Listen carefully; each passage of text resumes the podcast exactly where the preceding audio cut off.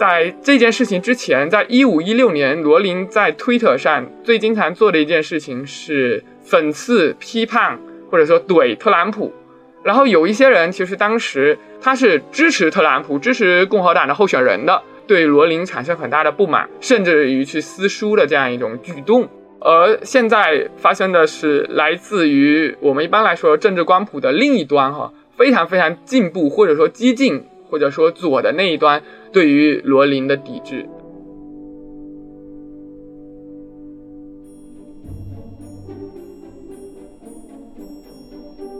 取消文化这个词，这个话语它是怎么产生的？这种叙事框架是怎么被制造出来的？那它被制造出来的一个。呃，最重要的原因实际上是美国的党争，实际上是右派的宣传机器，他们不断的在寻找一种叙事框架，能够去抹黑他们的左派对手。比如说政治正确这个概念，它实际上是最早美国右派开始用来描述左派的某些做法，实际上右派可能也在同样在做的。用了政治正确这个词几年以后，这个词慢慢不再流行了，大家对这个词感到疲乏了。那这时候右派的这个。宣传机器，它就想要想出一个新的词，继续来刺激一下你的这个兴奋点。那么接下来一个候选就是什么呢？取消文化。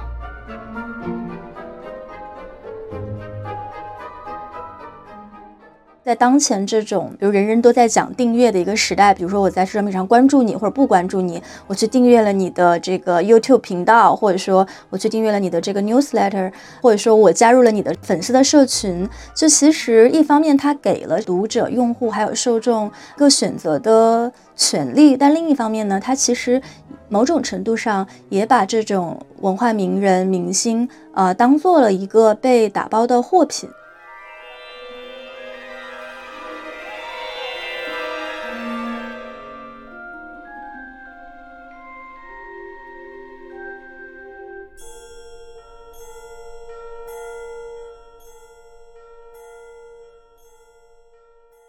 听众朋友们，大家好，欢迎收听这一期的不合时宜，我是王庆。那今天跟我一起来主持这期节目的还有孟尝。大家好，我是孟尝。我们今天其实是想来聊一下最近一个在国内外的互联网上都引发了很多争论的文化事件，就是这个《哈利波特》的作者罗琳在近几年来。啊，陷入了一场恐跨，也就是啊恐惧这个跨性别人士的事件，而遭遇了就是被取消的这么一个事情。那这件事情中有非常多值得可以聊的点，所以我们今天也是非常呃荣幸的请到了我们播客的两位朋友吧，请他们先来给大家打个招呼啊。第一位是林瑶啊，土师啊，在去年的时候他也曾经来上过我们的节目，当时是做了一期。关于一名男性是可以怎么样成为女性主义者这样的一个分享，所以今天也非常开心可以请到土师来我们的节目。大家好，我是林瑶。然后土师最近也是刚刚回到国内，也很开心可以在他回到国内之后，对呃可以再来进行这样的一个讨论。那今天的第二位嘉宾呢是呃林品，林品先跟大家打个招呼吧。大家好，我是林瑶老师的老乡林品。呃，那对，呃，林品其实我们上大学的时候就认识，所以就认识了有十几年同门的。啊，学长，然后呢，我上大学的时候就知道，呃，林品其实是一个，呃，那个时候是一个哈利波特迷，然后自己也会经常参加就哈圈的一些活动，还有一些很 fancy 的这种 cosplay。呃，林品现在是在高校里面做这个文学相关的研究，所以我也很好奇，就是呃，从一个哈迷以及一个文学研究者的角度，我们可以就是怎么样来看待今天的这个事情。那我想，就是为了给我们今天的这个讨论，可能设定一个基本的框架，以及就是为还不太熟悉罗琳这场论争的听众朋友们提供一些基本的情况的介绍。那我可能就先介绍一下，就是罗琳这件事里面的几个关键的节点，几个关键的事件。那有疏漏的地方，还欢迎大家之后那个再补充。罗琳这个事情呢，呃，如果往回稍微追一下，它大概是始于二零一九年。那当时呢，英国是出台了一项关于跨性别者的一个新的政策，也就是说，跨性别者从此就不需要再进行变性手术，也可以在法律上被认定为是另一个性别。啊。那当时呢，有一名叫做这个玛雅·福斯特的英国女士就公开的反对了这项政策。她后来呢，就据说是因此丢掉了她在智库的工作。那罗琳当时就发声批评了这种解雇行为。然后就表明说他是支持玛雅在这件事上。那他那个时候的论点其实更多的是从保护言论自由的一个角度出发，是认为说不应该有人由于发出了就是性别是天生的，就是 sex is real 这样的一个论断而失去工作啊。那个时候他其实还并没有直接谈到他对于这个 trans group，也就是跨性别群体的。直接的看法。不过，由于他当时出来发声，呃，由此呢就开始了跟在西方的这个文化界里面活跃的一些这个跨性别权益人士的一场纷争。到了这个二零二零年六月的时候，罗琳当时又公开啊评论了一篇文章，相当于把事儿又整个给扩大了。那篇文章呢，它其实是呼吁人们去关注疫情之后的女性健康的状况，但为了就是体现对于这个跨性别人士的。尊重。文章的标题里面并没有使用女性，也就是 women，而是用这个来月经的人来指代了就是女性这个群体。那文章的考虑是说，因为除了传统认知中的女性。啊，现实中其实呃也还包括那些性别认知为男人的女性这样的一种特殊情况，所以不希望把他们排除在外。然后那篇文章的名字叫做《呃未来月经的人创造一个更公平的后新冠时代》。那罗琳呢就在啊应该是推特上吧，就转发了这篇文章，并且对这种说法进行了嘲讽。呃，他的意思就是，我们有好好的这个女性，就 women 这个词不用，为什么要把女人、女性替换为来月经的人？那这样的一个情况下，罗琳就遭遇了很多的批评和攻击，但他呢也没有像就是很多这种。文化界的精英一样，就是从此就闭嘴不谈。他又继续的，就是发表了很多文章，去表达自己对于跨性别问题的看法。那其实每发表一次言论，其实都会引起一轮新的讨论。罗琳包括在他后续的文章中，甚至提到了自己年幼时候遭遇家暴的一些经历。那在罗琳看来呢，他的一个基本观点，我就简单的这个 summarize 一下，也非常期待呃之后两位的这个补充。就是罗琳觉得不同的性别，它是一种既定的生理差异，是由于这种既定的生理差异而决定了男女两性之间本质上的不同。如果在政策还有这种文化意识没有做好准备的情况下去鼓励人们进行跨性别的手术，那可能会带来一些没有想到的问题。包括这两年其实可能主要在美国讨论的比较多的男性扮成跨性别者进入女厕所这样的一些问题，那可能会让一部分的女性感到不舒服，甚至是遭遇一些呃事实上的一些侵害。争议比较大的其实是罗琳对于这个跨性别手术的看法。他在一篇文章中就写到，呃，大意就是说，有很多在年少时候进行了跨性别手术的人，在成年之后感到了后悔。因此，罗琳就觉得，就是性别认知是可以矫正的，没有必要进行手术。这样的一些看法，其实就遭遇了这个跨性别人士的许多的批评。呃，人们一方面是觉得，就是罗琳作为一个自诩为倡导多元和宽容价值观的、有非常开放的性别观念的文化精英，他完全没有去体会。没有去共情到跨性别人士在现实中遭遇的一些痛苦和困境，然后他是在妖魔化这个跨性别的人士。那这之后呢，其实也出现了就是与罗琳相关的一些他在文化圈、在影视圈的一些朋友，包括就是《哈利波特》的几位主演啊，都在不同场合吧，啊，对他进行过批评，或者是对他的观点进行过批评。最近的一个新的一轮扩大版，应该是就是前几周那个《哈利波特》二十周年的一个纪念活动上，就大家发现这个罗琳并没有出席。那主办方他也拒绝评论，到底是因为就是没有邀请罗琳，还是邀请了罗琳却遭到了拒绝？当时就在舆论上就引发了又一轮的一个新的风波。再有最新的一个进展，就是罗琳在社交媒体上表示说自己的家庭地址。呃被一些支持这个跨性别权益的人士呃进行了曝光。啊，大概是有三名这个活动人士吧，在他的家门外，然后拍了照片，然后上面就清晰可见他的地址，所以罗琳由此表达了自己作为网络暴力或者说取消文化的受害者的一些声明。这个事件可能到目前为止的发展大概是这样的一个经过啊，在每一轮的发酵当中，其实都有一些更加 nuance、更加微妙的一些一些进展。那嗯，我可能在这里没有办法就是完全的去覆盖到，所以也非常欢迎大家到后面这个继续的补充。那我想分享的一个感受是，也是前几天在整理这个材料的时候，我当时在想我要怎么样去给这个事件的一个。基本的大纲去做一个简单的总结，但其实我不得不承认，我在进行这样的一个总结性的表述的时候，其实也是有点担心，其实是有点怕，就是会不会因为这个知识不够，或者说对一些最新的观点或者说表达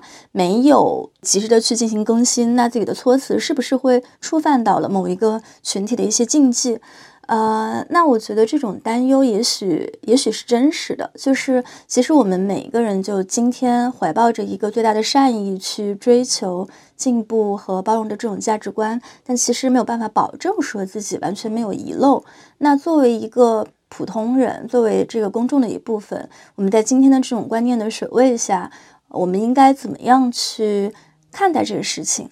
什么样的？知识什么样的结构，什么样的视角是需要的？那也是我们今天想要把这个话题拆开来聊的一个非常重要的原因。那我们今天的这个讨论可能主要先会集中在欧美，但是如果之后有机会的话，时间允许的话，我们可能也会展开一些关于中国语境下的取消文化的讨论。嗯，然后我其实想把第一个问题先抛给林品。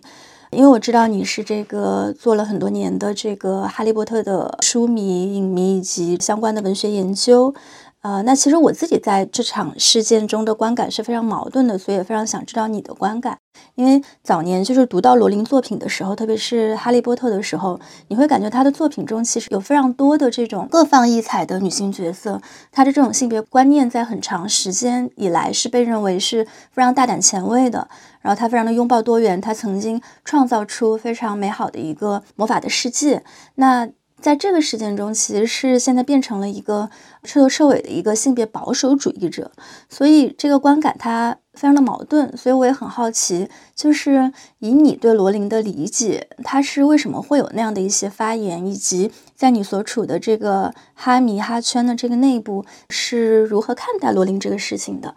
这个问题其实很难回答，因为在我看来，就是哈迷还有哈迷圈子，它是非常非常多元的。从很早的时候开始，哈，呃，我在和不同的哈迷进行交流的时候，就会发现他们对于原著、呃文本或者魔法世界里的很多问题，以及对于魔法世界外啊所谓的现实世界或者其他文学作品、文化潮流的这个观感、态度、趣味、立场。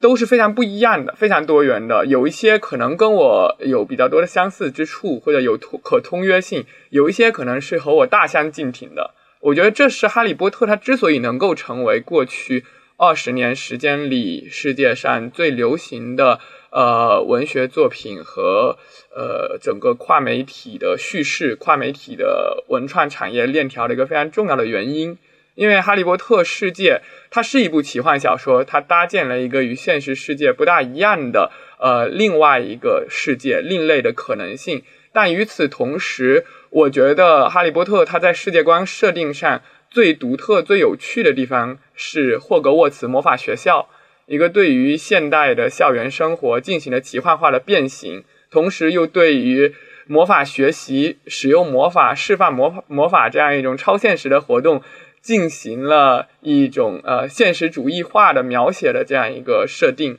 那么，哈呃霍格沃茨魔法学校它有一个很重要的特点，什么？它是有四个不同的学院，这四个不同的学院其实代表着不一样的人格特质，哈，不一样的人格特质。当然，它也同时代表了就是呃西方世界观设定当中的所谓的风火水土的四大元素。而按照呃。古希腊的这样一个自然哲学，这四大元素是按照一定的比例来生成万万物的。那么每一个霍格沃茨的毕业生，每一个哈迷，其实身上也都是四种学院四种元素按照一定的比例生成的。比如说我有百分之三十几的格兰芬多，可能按照我在那个 Pottermore 这样一个网站上做的测试，我是百分之三十几的格兰芬多，百分之呃二十几的拉文克劳，百分之二十几的赫奇帕奇，然后百分之呃二十的斯莱特林，可能就是这样构成的。啊，那么每一个人他都不一样，每一个人都非常的不一样，在哈哈迷圈子里，呃，就是这样一个情况，因为因为霍格沃茨魔法学校和这个魔法世界本身是一个包容多元的，以至于前一段时间，在罗琳的这件事情引发剧烈的争议之前，还有一个讨论，呃，在哈迷圈子里一部分的读者朋友他有过一个讨论，就是为什么斯莱特林出了那么多坏人，霍格沃茨不取消他？那其实我觉得这很好理解，因为斯莱特林就是这个霍格沃茨魔法学校不可分割的一个组成部分。因为斯莱特林尽管他有歧视麻瓜出身的巫师的这样一个观点，但是他确实是霍格沃茨魔法学校的四大创始人之一。霍格沃茨魔法学校没有权利，他从任何意义上都没有权利去取消这个四大创始人所开创的这个学学院。和这个学院所联系的这样一个漫长的魔法传统，正是因为霍格沃茨包容了在观点上、在性格上似乎存在着比较明显的差异的四个不同的学院，所以它才会有非常非常多的可能性，所以它才会吸引全世界性格、呃立场各不相同的读者朋友。一起去热爱它，并且以它为基础的土壤，创造出了非常丰富多样的这种哈迷文化。所以我觉得这个是它很宝贵的地方。然后我们看到现实里面一个反讽的之处，就是其实是构成了这个魔法世界以及呃它的整个衍生出来的庞大的文化创意产业链条，提供了这个最基础性工作的这个作者在。一些人那里被排除了，一些人那里被排除，这其实是非常具有讽刺性的一个现状哈，就是在魔法世界内部，其实它构成了某种异托班或者说乌托邦，在那个异托班和乌托邦里面，格兰芬多、斯莱特林、赫奇帕奇和拉文克劳他们是可以共存的，即便斯莱特林留下来了一个密室，留下来了蛇怪，留下来了真的对于学生的生命造成了巨大威胁的这样一种呃怪兽，或呃而且他的这样一个理念。真的是带有歧视性的，但是它依然被包容在了这样一个呃结构当中，包包容在了这样一个世界当中，一个异托班和乌托邦当中。但是我们的呃现实发生了这样一个巨大的分裂。啰里啰嗦说了这么多，我想说的是，哈迷就是很多元。我可以看到那些因为各种各样的原因呃先后抵制罗琳的哈迷，比如说。在这件事情之前，在一五一六年，罗琳在推特上最经常做的一件事情是讽刺、批判或者说怼特朗普。然后有一些人其实当时在呃美国大选前后，他是支持特朗普、支持共和党的候选人的，然后他就会对罗琳产生很大的不满，就会有对他的非常非常多的攻击，或者说表达对他的失望，甚至于去撕书的这样一种举动。这是曾经有过的事情，而现在发生的是来自于我们一般来说政治光谱的另一端，哈，非常非常进步或者说激进或者说左的那一端对于罗琳的抵制，当然主要是在呃性别这个议题之上的激进，这其实就是呃我很难回答这个问题的一个非常重要的原因，就是他们没办法。没办法一言以蔽之的说，呃，罗琳就是一个怎样的态度。但是其实还有一点就是，有的时候，呃，哈迷内部的这样一些呃举动，在中文的互联网传播过程当中也被放大了。比如说，呃，很多的自媒体和网络媒体都在说，呃，像 MagoNet 麻瓜网清除了或者说取消了罗琳的相关信息。但是如果看他的声明的话，大概的意思是。呃，他想要创建一个让所有的这个网站的用户或者说哈迷读者都感到受到欢迎的这样一个社区，这意味着他们在报道的时候，在选取内容的时候需要格外的谨慎，让这个网站上的内容，呃，对于所有的用户来说都不具有明确的这个冒犯性，所以他们将不再报道。注意，他是不再报道罗琳个人生活的各个方面，以及罗琳在魔法世界之外的作品。他也不再报道罗琳在魔法世界之外的作品所获得的评论和文学分析，除非这些内容与魔法世界内部的作品有关，以便让这个网站的用户、读者和这个网站的员工感到这是一个包容性的话空间。为了创造一个包容性的空间，不得不制造一些结构性的例外，不得不制造一些排除。那么，他们制造出来的排除，并不是 J.K. 罗琳作为魔法世界的创造者、哈利波特系列的作者这个不可更改的、不可能被更改的事实，而是，呃，那么我们就不去报道这个作者除了他创造魔法世界，呃之之外的其他事情。他的个人生活，他获得的奖项，他的慈善捐款，他的政治评论，他所遇到的法律问题，他在社交媒体上的发言，我我这个网站都不报道，我集中于魔法世界本身，但是他没有取消 J.K. 罗琳对于魔法世界的这样一个作者的基本身份和基本权利。嗯，我觉得这样一个态度其实也是可以理解的，因为这其实也涉及到，比如说叙事学的一个基本的问题，呃，小说修辞学。呃，布斯的小说修辞学一开始就会说，呃，区分这三个东西，一个是小说的叙事人，一个是小说的隐含作者，还有一个是真实的作者。也就是说，写伤逝的鲁迅和真实的鲁迅，以及伤逝这篇小说的那个叙事人娟生，他们三者应该区分开来。那么，这个《哈利波特》系列的第三人称叙事者和他的隐含作者和真实作者也应该区分开来。呃，那么我们在这里看到的就是。隐含作者指的是我创作这部小说时候处于特定的创作状态的那个作者，而真实的作者，他可能在创作小说之外的其他时间和之后，他已经完成创作之后，他是会发生变化的。创作小说时候处于那个特定的创作灵感和创作激情下的这个 J.K. 罗琳，和在之后他已经功成名就，成为了。亿万富翁 J.K. 罗琳拥有了某种特权，同时有可能也因为自己阶层身份的极大的变化、社会地位的极大的变化，而自觉有意无意的具有了某种傲慢的这个 J.K. 罗琳，他肯定不是不能完全的等同在一起，不能完全的等同在一起。所以在认同作为《哈利波特》系列的隐含作者 J.K. 罗琳他的很多立场观点的时候，我们也。未必就要把呃，他作为真实作者的这个 J.K. 罗琳在创作完这部作品之后的所有观点呃都给神圣化，但与此同时，当然也没有必要去妖魔化。而且与此同时，还有很重要的就是这部作品创作于九七年到零七年，而在当时，可能跨性别这个议题和相关的法律推进和相关的社会改造也没有像如今这么引人瞩目。或者是直接进入到罗琳的这样一个视野当中，所以罗琳在那个作品里面，他的这个性别观念更多的是关联于呃关联着他在二十世纪九十年代之前对于很多社会问题的这样一些观察和由此形成的这个基本的价值立场。另外一个就是二零零七年是哈利波特系列终结的这一年，而二零零八年刚好就是以华尔街为圆心爆发的金融海啸，呃。逐渐的波及全球，并且带来了这个全球的逆全球化的浪潮，呃，保守主义的极大的崛起，还甚至是很多呃新法西斯主义盛嚣尘上的这样一个新的环境。所以，零八年之后的世界确实发生了巨大的变化。这个巨大的变化所构成的压力，所构成的压力，可能也让 J.K. 罗琳和包括她在内的很多女性感到，她们更加。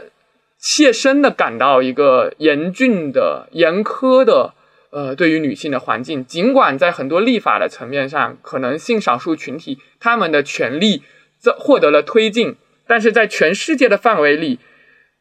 也许，呃，在罗琳看来，在很多支持罗琳的人看来，女性的整体的生存环境，呃，是变得恶劣了，是变得恶劣了。所以。呃，这样一个现实的感受也很可能会影响她的某些看法。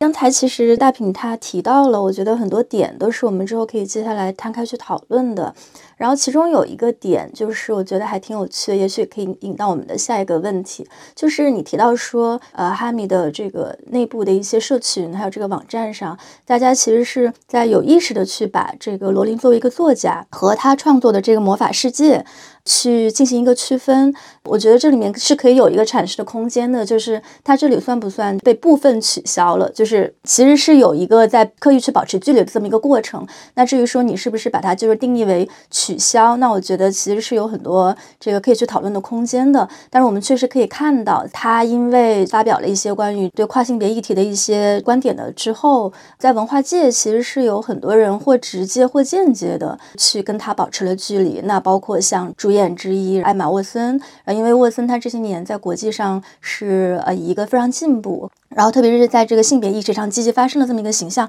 出现的，所以其实也引发了很多的争议，就是你要怎么样去看待说，呃，这一系列的，不管是说由粉丝或者说由这个权益人士去对罗琳进行的非常。猛烈的或者直接的一些批评，还是说这种来自文化界的同僚他们进行的这种非直接，然后相对比较软性的这种保持距离的行为？那我觉得这个我们可以就是呃延伸到就是我们今天想要讨论的一个主题，就是取消文化。那么这里我也想就是问一下土师，关于取消文化，它在啊西方的一个兴起，因为刚才大品提到，就是说在这个零八年之后，由于世界经济情况的一些变化，那其实对于很多文化议题也出现了一些不一样的这种讨论的一个语境。那我们知道，其实取消文化它的兴起，其实这个历史也不长，所以我也想就是请土师就是先给我们介绍一下，就是取消文化它在西方是。怎么样兴起的一个过程？比如说是为了回应一个什么样的浪潮而兴起的，以及就是进步派和保守派，我分别也看到了，就是一些批评取消文化的论述，甚至像特朗普和奥巴马都在不同的场合批评过取消文化。所以我也想知道，就是我们应该怎么样，就是去看待取消文化它在当前西方这种政治光谱中的一个位置。谢谢王庆，然后也谢感谢一下林品刚才的这个呃论述，我觉得特别的精彩哈。然后我就接着王庆这个问题呃往下先往下说，待会就是可能会这两会到一块儿去。就是取消文化，就是王庆刚才说呃取消文化这个东西这几年在西方怎么兴起？那对这个问题，我想先试着把它解构一下，什么意思呢？我想说。取消文化，当我们问说取消文化怎么兴起的时候，我们到底是想问说取消文化这个概念或者这一套叙事，就是说把你想用来批评的那一些现象统称为取消文化这种做法，这种话语它是如何兴起的，对吧？这是一个问题。另一个问题是说这套话语背后所指示的那些现象。哦，这些现象是如何兴起的？或者说他们一直都存在，但是以前没有被这套话语给囊括进来，没有被重视起来，没有用这种方式来把它叙述出来。什么意思呢？比如说，我现在先给取消文化这个这个话语下一个大致的定义啊，就是说，当我们说取消文化的时候，我们到底在指什么呢？我觉得很多人可能会模模糊糊的觉得说取消文化是这样一种现象，它什么叫做取消呢？取消就是说。你觉得某个人啊，某个尤其是名人啊，对吧？就是他的发声有对有一点影响力的这样一个人，然后他说了某一件事情，这件事情让我觉得很不满意，我觉得要抵制他，我应该抵制他。那那我如何抵制呢？呃，其一是通过减少他能够发声的平台，对吧？就是说通过这个对平台发起一种抵制运动，要求这个平台以后不再。支持或者不再给这个相关的这个人在这个相关的这个领域提供相关发言的这个渠道，对吧？这样的话可以减小他某一类发言的社会影响力以及伤害。对吧？另一个另一个方面呢，可能是觉得说，这个人为什么发言有这么大的影响力呢？是因为他有某种身份，对对不对？比如说他是大学的校长，他是什么著名作家，他是呃他养尊处优，然后有很多平台要请他去。那么，所以我们对他供职的机构啊，我们对他呃其其他的一方面的这些与他有相关的这些这些机构这些平台。发起一个新的请愿或者抵制的运动，使得说他这个让他有光环的这个身份被剥夺，那么呃，相应的他的发言也就没有那么有分量了。那在这个同时呢，由于他可能之前这个身份本身是让他在过往。得以获利的一个东西，对吧？就是说到处都有人邀请他做讲座呀，他可以得到车马费呀，然后他可以得到各种各样的报酬。那么剥夺了这个身份之后，光环减少了之后，他由此在经济上可能也要承受一定的损失。这个可能很多人会觉得啊，这算是给他一个教训啊，那以后他可以，他就尽量少说这一类的话。所以我觉得很多人在，比如说当我们讲取消的时候，是不是大家模模糊糊的会觉得说，刚才描述的这个现象就是指的取消嘛？那文化好像就是呃，意思就是说啊，现在大家天天都想着要去取消别人，动不动就有一群人。呃，一拥而上，说我要把你给取消了，我要让你受到这些惩罚，我要我要呃这个抽走你身后的平台，让你减少你发言的渠道，让你的发言的影响力减小。同时，我要抽走你的这个身份和光环，让你不能从中获利，甚至要承受一定的经济损失。呃，然后取消文化指的是，好像在在这个在这个话语底下看来，觉得我们这个社会现在已经变成这样子了，大家动辄都要去取消别人。这个是取消文化这个概念，这套话语它所。呃，大致指涉的这个现象，那么现在我们抽跳出这个话语来看，说这个现象是最近几年才有的吗？以前存在不存在呢？实际上，如果我们把视野拉长，都不用说，比如说美国什么麦卡锡时代呀，这什么到处在高校里面举报红呃什么共产主义通通行共产主义的教授，那个都不用说了，那是很很久远以前事情。就说二十一世纪以后的。我举两个例子，一个例子可能很多听众比较熟悉，一个例子大家不太熟悉，都是美国的例子。就是比较熟悉的例子是什么呢？二零零六年的时候，当时哈佛大学的校长这个拉里萨默斯，一个著名的经济学家，对吧？他在一个论坛里面说，这个哎，女人啊不能搞科研。高校里面这个女人搞科研是不行的，结果后来就被大家群起而攻之，最后他他就辞去了这个哈佛校长的这个职位，对吧？但是他辞去职位以后，他他转行也去做别的东西了，比如说政府的这个呃高级高级顾问啊，或者诸如此类的，过得还是很滋润的。但是这这个事情如果放在当下，好，这个事情都是二零零六年的事情，二十呃十几二十年之后，放在我们当下，如果发生这个事情的话。很有可能会被冠上取消文化的名名号，对吧？说哎呀，拉里萨姆斯被取消了，对吧？就因为他说了这个这个话，你看他连大学校长都辞掉了。但是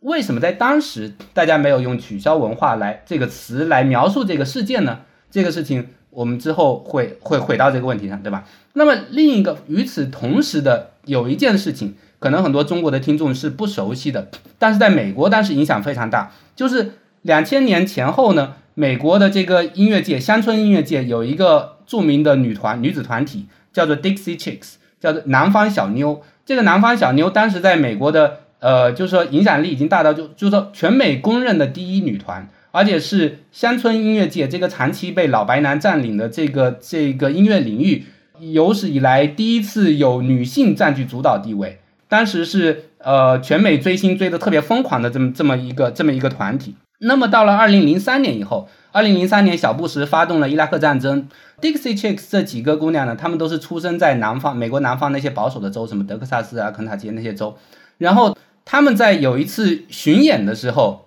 就是拿起话筒，这个主唱拿起话筒说了一句话，说：“说我以小布什为耻。”这个小布什虽然是我们德克萨斯曾经做过我们德克萨斯州州州长，我本来要以他为骄傲的，但是他蒙蔽美国人民，然后这个以假的证据。呃，怂恿我们去加参与到伊拉克战争里面去，我以有这个总统为耻。结果呢，这句话就激怒了当时美国的广大的这个保守州的这些听众们，这个音乐迷们，乡村音乐迷们。然后呢，就纷纷的打电话到各大电台、电视台、报纸各各个媒体，然后要求封杀 Dixie Chicks，要求封杀这个南方小妞。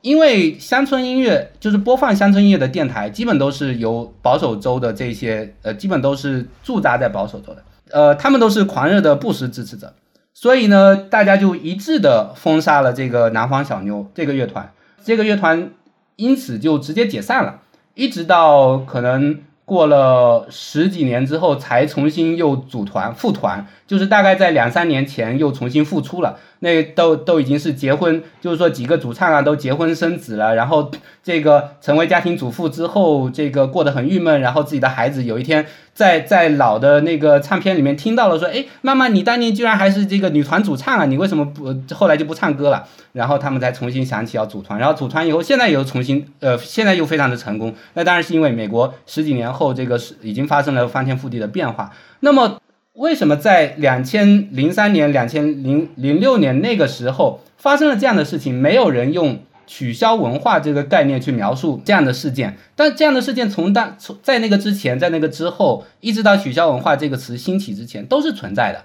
对吧？但是我们当时会用什么词呢？我们用封杀，我们说抵制，对吧？我们会用会用很多其他的词词去描述它。所以这个就引向了另一个问题，就是说取消文化这个词，这个话语它是怎么产生的？这种叙事框架是怎么被制造出来的？那它被制造出来的一个呃最重要的原因，就是说它有好几个原因共同的作用。那其中一个最重要的原因，我觉得什么呢？实际上是美国的党争，实际上是右派的宣传机器，他们不断的在寻找一种叙事框架，能够去抹黑他们的左派对手。我在以前的专栏里面提到过，就是说。比如说政治正确这个概念，它实际上是最早美国右派开始用来描述左派的某些做法，实际上右派可能也在同样在做的。比如说像刚才这个南方小妞这个例子里面，那个爱国支持布什，这个就是右派的政治正确啊，对不对？但是右派从来不会用这些词来描述自己，他们只会把政治正确这个词用去描述左派，然后是你看你们左派搞政治正确，哎呀，美国国将不国了。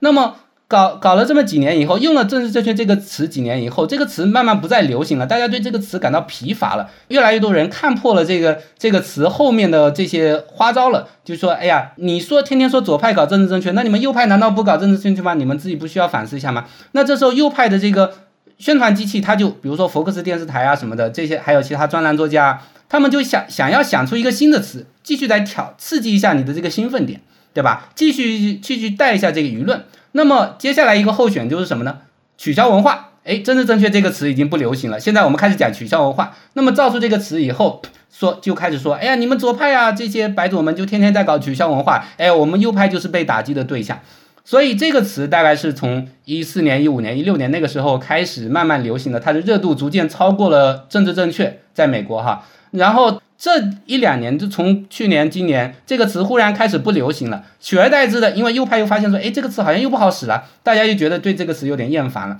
有一个新的词又冒出来了，比如今年美国右派宣传机器里面最热的一个词叫什么呢？叫做批判种族理论，就是说，哎呀，你们左派那些人天天在说美国有很多的种族主义啊，美国的法律里面有很多结构性的种族主义因素啊，然后这个就是。呃，就就好像我们中国说，你这个是在搞历史历史虚无主义，对不对？美国的右派就是说，呃，左派们，你们你们天天说我们美国宪法里面有很多种族主义的元素，你们不是在抹黑我们的国父吗？你们这样一搞，我们美国历史，呃，何处安置啊？我们美国国将不国，呃，对不对？所以美国的右派呢，右翼的宣传机器不断的在制造这个概念框架，它试图重新去，呃，塑造我们。我们对这个现实现象的归纳、总结和描述，然后在这个由于是右派不断在主导这个这个话语的制造，所以在这个制造这个话语，并且把这个现象进行归类的时候，他就会有意无意的忽略了许多同样可以被归为取消文化，但是是由右派主导很多事件，比如说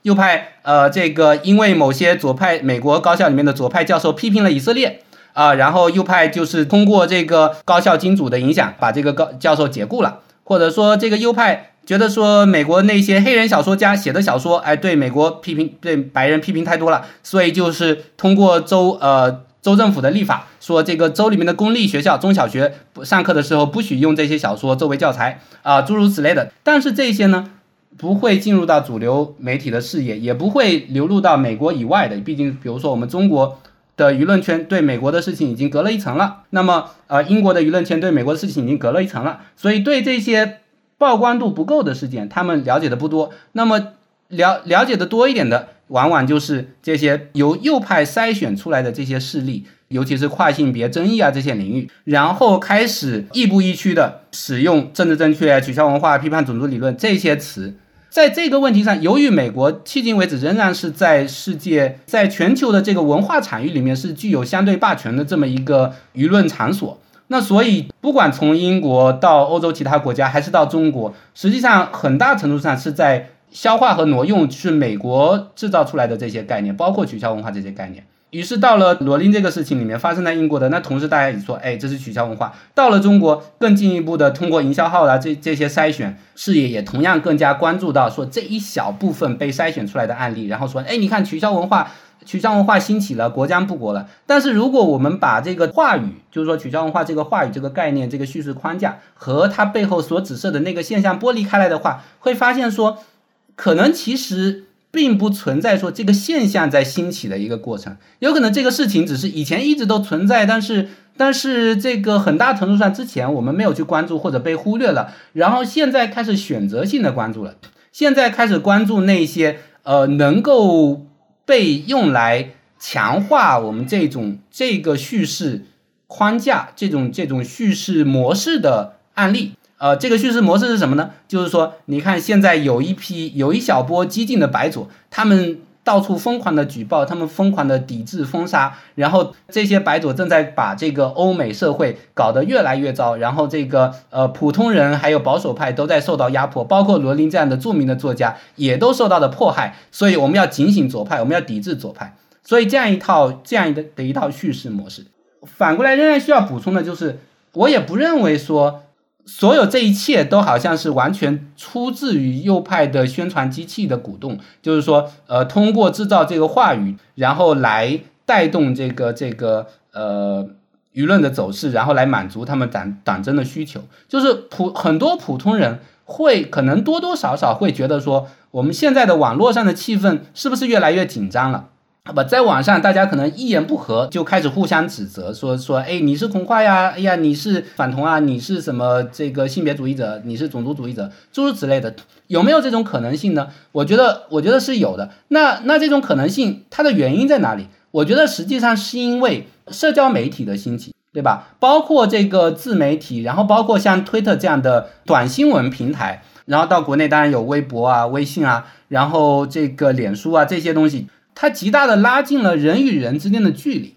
然后使得人与人交往的频次迅速的增增高了。那么增高了之后，你日常遭遇的对你充满恶意的人的数量，自然而然也会变多。就是说，在互联网兴起之前，在社交媒体兴起之前，比如说拉里·萨默斯那个时候，或者南方小妞那个时候，你要去愤怒的去封杀某个人，你要去取消某个人，你可能要去打电话。对吧？你要打电话到电台，你说这个我是一个呃来自南方保守州的淳朴的乡村音乐的听众，然后我非常不满这个南方小妞对我们伟大总统布什的某某说法，我要求你抵制他。你要去备很多的精力做这个事情，而且南方小妞她被封杀，她不是直接被这个听众们封杀，对不对？她是要接到这个电台的通知。但是呢，现在有了推特之后，你在推特上发一个发一个帖子，你底下可能就会冲下冲上来。一批的不同意见者对你开始指手画脚，当然可能也有很多人来点赞，有很多人来说，哎，我支持你等等。但是人就是这个样子，人就是说，你收到了一万条信息，这个信息里面有六千条支持你的，四千条反对你的，六千条支持你的不会让你心里开心多少。但是如果你一连串看下来有四千条都在骂你的话，你会觉得特别的沮丧。取消也是同样的，就是说有了这个网络平台之后。有了这种社交媒体，把人和人的距离拉近了之后，大家忽然间觉得说，这个表达出取消意愿的人频次迅速的增高，然后有可能他们音量也被成倍的放大，对吧？就是通过这个直接通过点赞，哎，一下某某某人在在推特上说，我现在要取消罗令，然后现在可能有几万人跑过来点赞，呃，这个时候就会给你产生一个幻觉，说好像哎有很多很多人支持这个这个这个做法。但是如果说缺少了这个社交媒体这个媒介的话，假如说在这个纸媒的时代，这个罗琳在接受《纽约时报》采访的时候，有一个专访，哎，罗琳表达了同样的观点，然后《纽约时报》收到了洪水般的这个读者来信，愤怒的斥责罗琳，但是《纽约时报》的版面有限，它每每天只能刊发呃三封这个读者来信。然后这个你可能一个月下来也就也就看那么九十封的读者来信，对不对？那么甚至这个编辑也可以选择说我不刊发这些来信。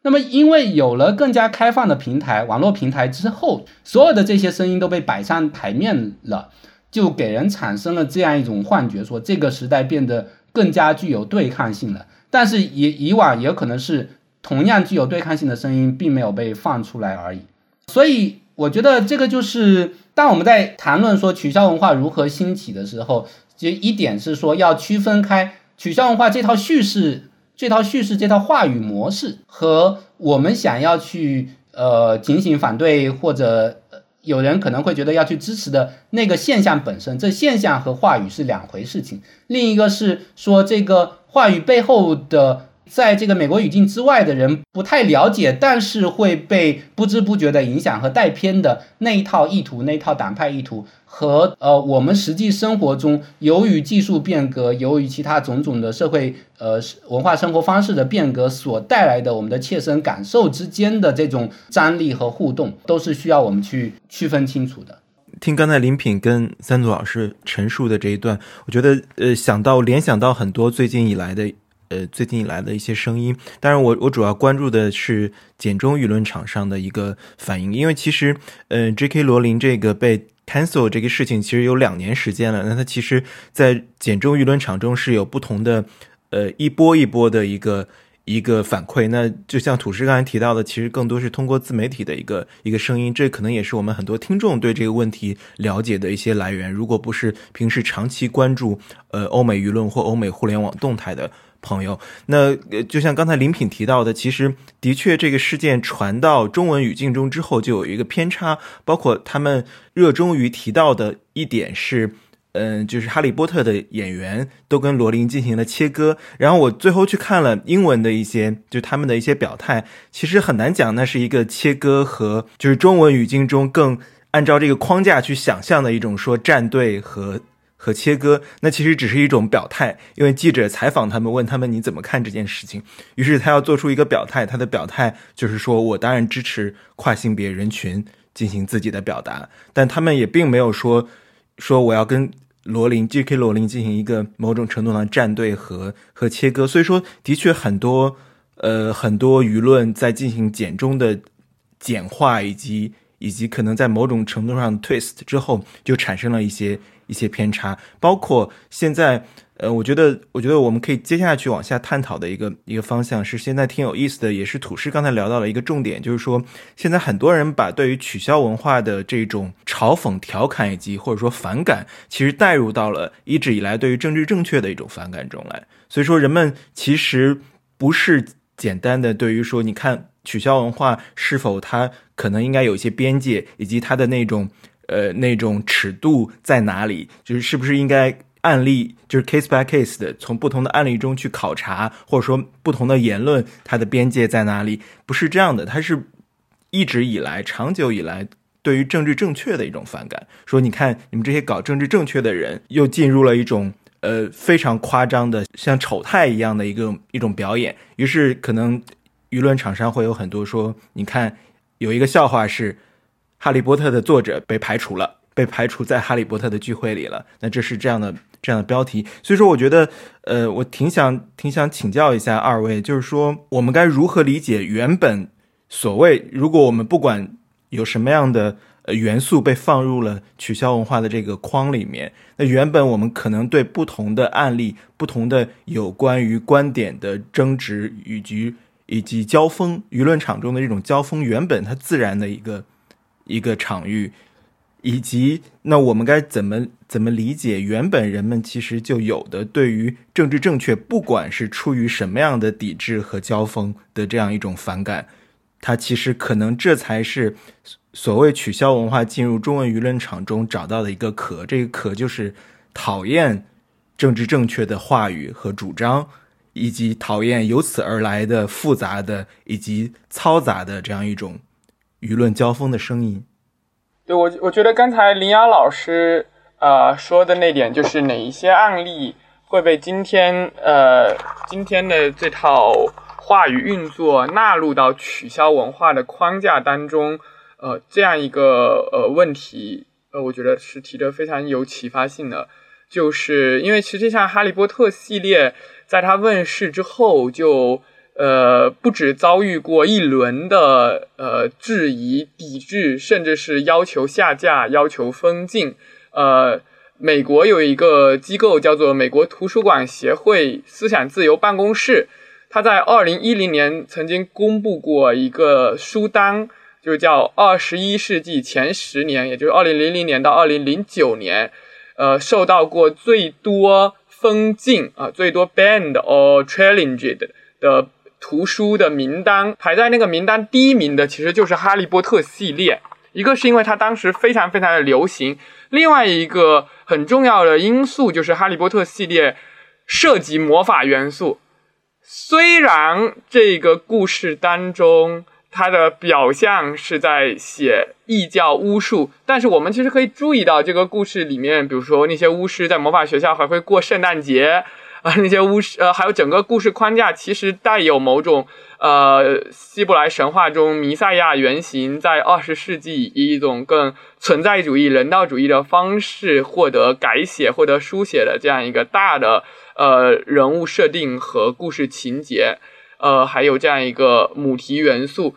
这是我对哈利波特的这样一个阅读感受。我觉得它实际上依然是在。西方文明内部有非常多古典文化的元素，同时当然也包括呃希伯来神话当中这样一个弥赛亚原型的改写。然而我们会看到，在当时是有非常非常多呃西方政治光谱当中处于右翼甚至极右翼的人士，其中最具代表性的其实是基督教原教旨主义者。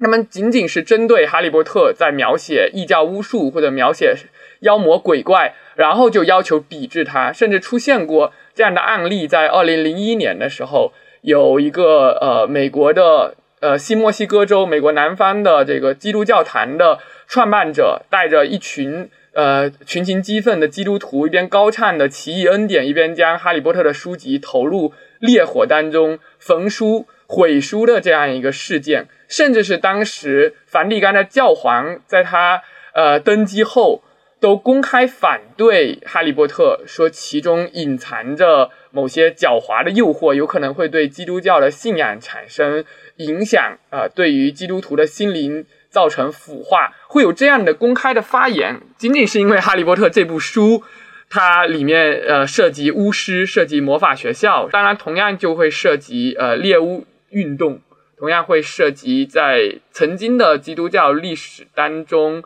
被作为对立面而塑造起来的这个女巫和巫术，所以呃，哈利波特系列它其实在它问世之后，曾经遭遇过这样的抵制、这样的分镜，而且是非常呃严厉的大规模的。而这样的抵制是出现在今天这个取消文化这样一个话语、这样一个叙事、这样一个框架被呃右翼的媒体和宣传势力利用来抹黑左翼的政治诉求和。发生举动之前，发生在这之前，因为发生在二十一世纪初，呃，所以它可能在今天就不会被宣传，不会被呃提及，也不会与今天这一轮这一轮舆论风波并置起来啊。所以，哈利波特他和 J.K. 罗琳本人，他实际上呃，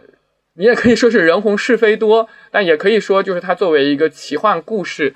他作为一个奇幻故事。呃，它的暧昧性、多义性，它可被阐释的路径非常的丰富，以至于它有可能在不同的这个时代语境当中发生不一样的这种碰撞。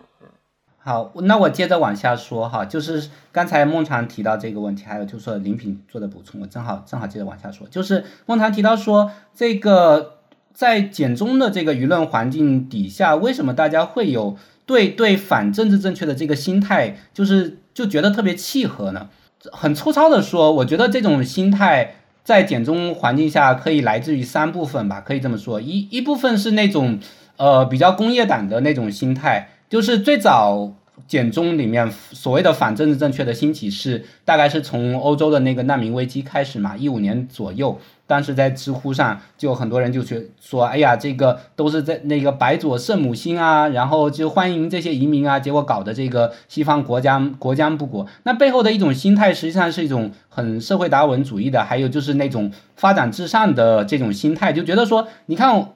那我们现在这边风景这边独好，然后就是我们就为什么呢？我们就可以不去管那些道义上的条条框框，然后我们就一心发展工业，我们把经济搞上去，然后大家的生活就跟上去了。你们那些呃什么要照顾这个难民，要那照顾那那一些性性少数群体，结果呃搞得到处都是禁忌，不能下脚，所以你们就会被我们追赶上，就是有一种鄙薄的心态，对吧？那么第二类的话，就是有点其实是比较。中国特色的自由派嘛，可以这么说。其实我之前写了一篇论文，就讲说，呃，我们都知道过去几年中国的很多就是比较有名望的自由派知识分子，老一辈知识分子都变成了特朗普的粉丝嘛，变成川粉。然后背后这个心态的转变很有意思，一方面当然就是说。呃，把美国当做灯塔国，把把欧欧美世界当做灯塔国，然后，所以他们崇拜的这种想象，他们崇拜一种对欧美的幻象，然后这时候这个幻象受到批评，就是包括欧美的左派说，你看，其实我们美国也不那么完美啊，我们制度中有很多缺陷，我们有很多种族主义的这个结构性的种族主义啊，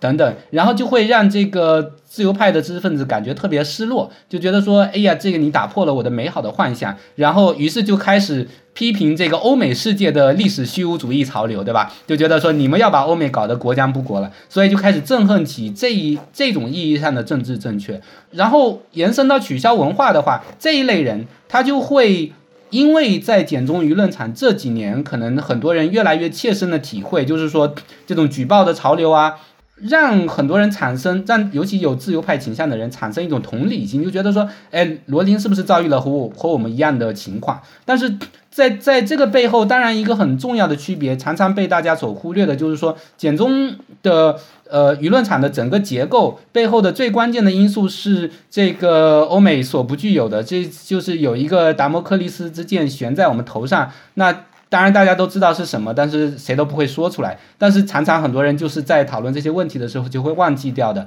就是一方的举报会得到支持和回应，而另一方可能就会石沉大海，对吧？但是在呃欧美的这个舆论场域里面，就算真有取消文化的话，就像我刚才说的，其实。左派在取消右派，右派在取消左派，中间派在呃同时被左右两派取消，然后同时又在取消左右两派，所以这是一场大乱战。那这个大乱战和这个简中舆论场的这个结构是完全不同的。但是在呃这个中中国特色的自由派呃心中，实际上这个因素就是往往因为太过于隐而不现了，太过于自然了，以至于他们时时常不能够感同身受。另外第三类人群，我觉得是。广大的吃瓜群众嘛，你可以这么说。然后吃瓜群众喜欢喜欢有反转的剧情，喜喜欢有这个呃戏剧化的这种这种叙事。然后这个戏剧化的叙事往往是以牺牲这个故事的复杂性、叙事的复杂性为为代价的。那么在在罗琳的这个事件里面，我们可以看到，刚才王静和林品其实都已经提到了，就是实际上简中自媒体对罗琳事件的陈述是。非常，就是说在细节上是非常不符合实际情况的。包括这个林敏提到说，哎，其实那个那个麻瓜网站它并没有真正的取消罗琳，对不对？它只是说我不再报道罗琳今后的个人的与魔法世界无关的事情。但是到了简中这个营销号的口中，就说，哎呀，这个麻麻瓜世界这些网站，这些同人网站就把罗琳给取消掉了。所以类似于这样的叙事简化，对于方便吃瓜群众吃瓜来说是很重要的。但是这种简化的本身。就是会同时强化了这个呃关于取消文化的刻板印象，然后同时也契合了欧美右翼制造取消文化这一套话语框架的时候，他们想要达到的那个效果。它这个效果就是把左派给漫画化，把左派给滑稽化。就是哎呀，你们因为这点小事就开始小题大做，就就撒泼打滚，对不对？然后哎，太可怕了，国将不国了。那么在营销号吃瓜的这个这一套叙事里面呢，正好迎合了这一种这种刻板印象。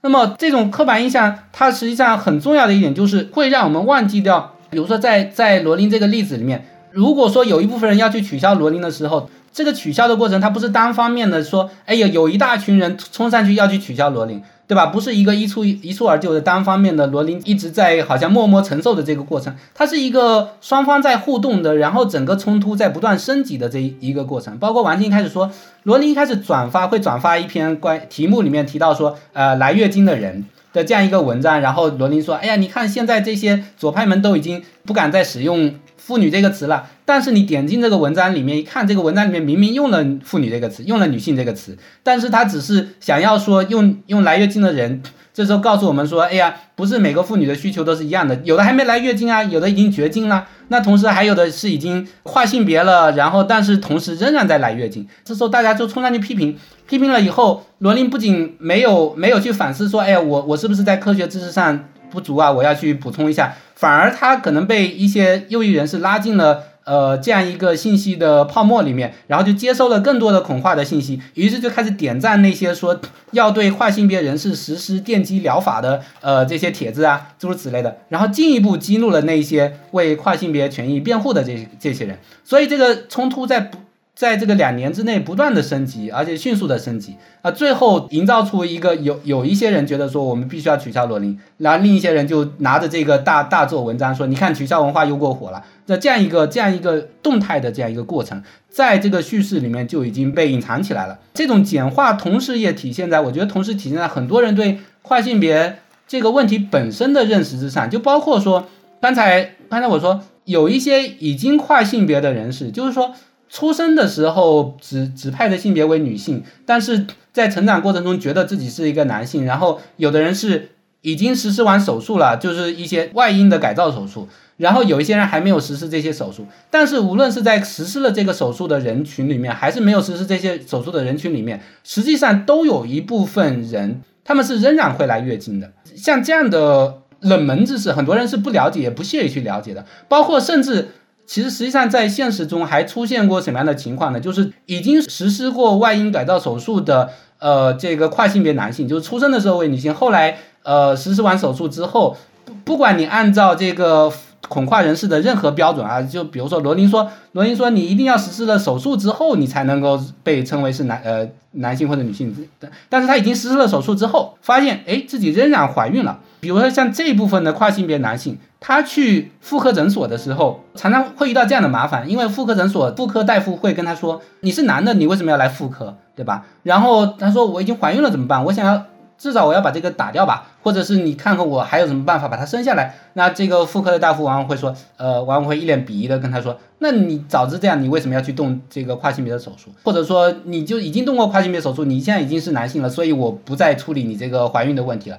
所以。像现实生活中存在很多，除了我们日常就是说，呃，经常会提到的跨性别人士被凌辱啊、被被殴打呀，然后上厕所被排斥啊等等这些问题之外，还有很多现实中很多很细节的，呃，但是不为外人所知的这些具体的烦恼。但是在一波又一波的这种吃瓜的狂欢之中，实际上是没有人去关注这些复杂的细节的。然后，但是你一旦不关注这些细节，你就会错失掉，就是。为什么所谓的加引号的白左，他为什么要去关心这些这些细节，对不对？因为你连这些细节都已经不知道了，那你就会觉得说，哎，政治正确这个东西是毫无意义的，对吧？你就只只会觉得是一些繁文缛节，但是你就这些人就不会想到说，实际上他们对具生活中的具体的人是有切切实实的影响的。所以我觉得是这三股力量，就是工业党的那种社会达尔文主义的这种意识形态，和中国特色的自由派，他对这个灯塔国的想象和对这种简中舆论、简中环境里面举报的切身的反感，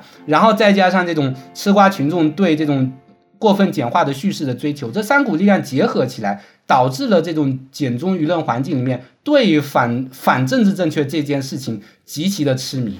我想那个接着图师刚才说的问一个问题，因为我们也提到，就是说有很多的其实现象和行为在“取消文化”这个词出现之前就已经存在了。这些年来也有很多的，其实如果你要想把它都往这个篮子里面放的话，是可以放进去的一些事件。但是罗琳这个事件，它其实尤其受到关注。其实不光在中文网络上是这样，呃，在这个外网上也是这样。那一个可能是因为这个对所谓的这个人红是非多，就《哈利波特》毕竟是一部如此流行的小说。但另一个方面，呃，我觉得它其实。特别是给这种广大的受众，他提供的一个印象吧，不管说这个印象正不正确，就是说取消这个事情，它毕竟是一种行动，就是你要抵制它，或者说你要不看哈利波特了，或者说你要割席，它其实是一种行动，它其实是会有一定的后果的。这个行动它针对的这个对象，似乎不是那种广义上的右派，而是不够进步的左派。你要把罗琳放在一个广泛的政治的光谱上去看的话，那你其实很难把它归为右派。它可能是相对老一辈的这种女权主义吧。然后这个也有人说它是 Turf，就是英文的这个叫做排除跨性别的激进的女性主义者。那不管说这个称呼它是不是一个污名化，或者是不是一个标签，但是它是有自己一个可以立得住脚的一个就是女性主义者的身份在这里的。所以我觉得，如果你不是说特别在关注跨性别权益的这个群体的人来说，那罗令这个事情，它在至少对这个大众的印象上是会造成了一种印象，就是说，其实好像那个政治正确的这个边界在一直不断的去推进，然后他现在达到的似乎主要是这些就是不够进步的左派，就它造成了更多的是左派阵营的一个分裂。所以我其实也想就这样的一种声音，就这样的一种现象去进行一个探讨，就是说。取消文化，它最后达成的这种效果到底是怎样的？就真正被 cancel 掉的是谁？我很认同王庆刚才说的对于罗琳的这样一个定位，因为罗琳他，呃，就像王庆一开始提到他阅读《哈利波特》时，对于其中女性角色塑造的那种呃阅读感受，无论是在文本内部还是看文本外部，他长期以来的。这个发言，呃，一般来说，我们呃都会直观的把它定位为女性主义者，包括呃，刚才林瑶老师提到一个小细节，在我看来，其实还是在这个信息传播的过程当中有点简化，就是罗琳点赞那个电击疗法这个说法啊，在我看来，我完整的叙述一下这个这个情境哈，啊，我觉得还是罗琳作为一个女性主义者。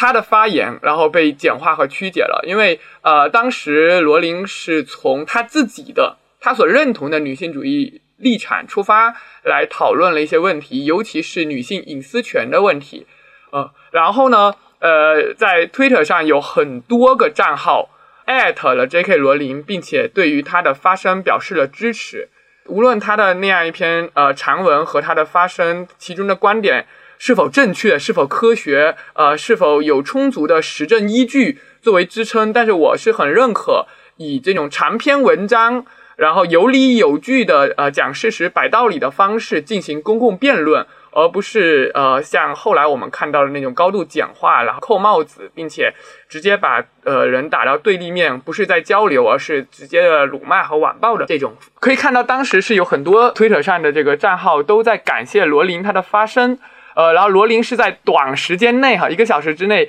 连续点赞了几十个推特，都是艾特了他，并且感谢他了。其中有一条推特是加拿大的一个女性主义组织 Villa Female，从它的名称上看就是一个女性主义立场的组织，而且他那个组织也提出了一些在我看来比较合理的要求，比如说关于加拿大监狱的这个性别分配的这样一种诉求，因为当时的加拿大的确。在呃法律层面，对于这个性别更改的标准设置的是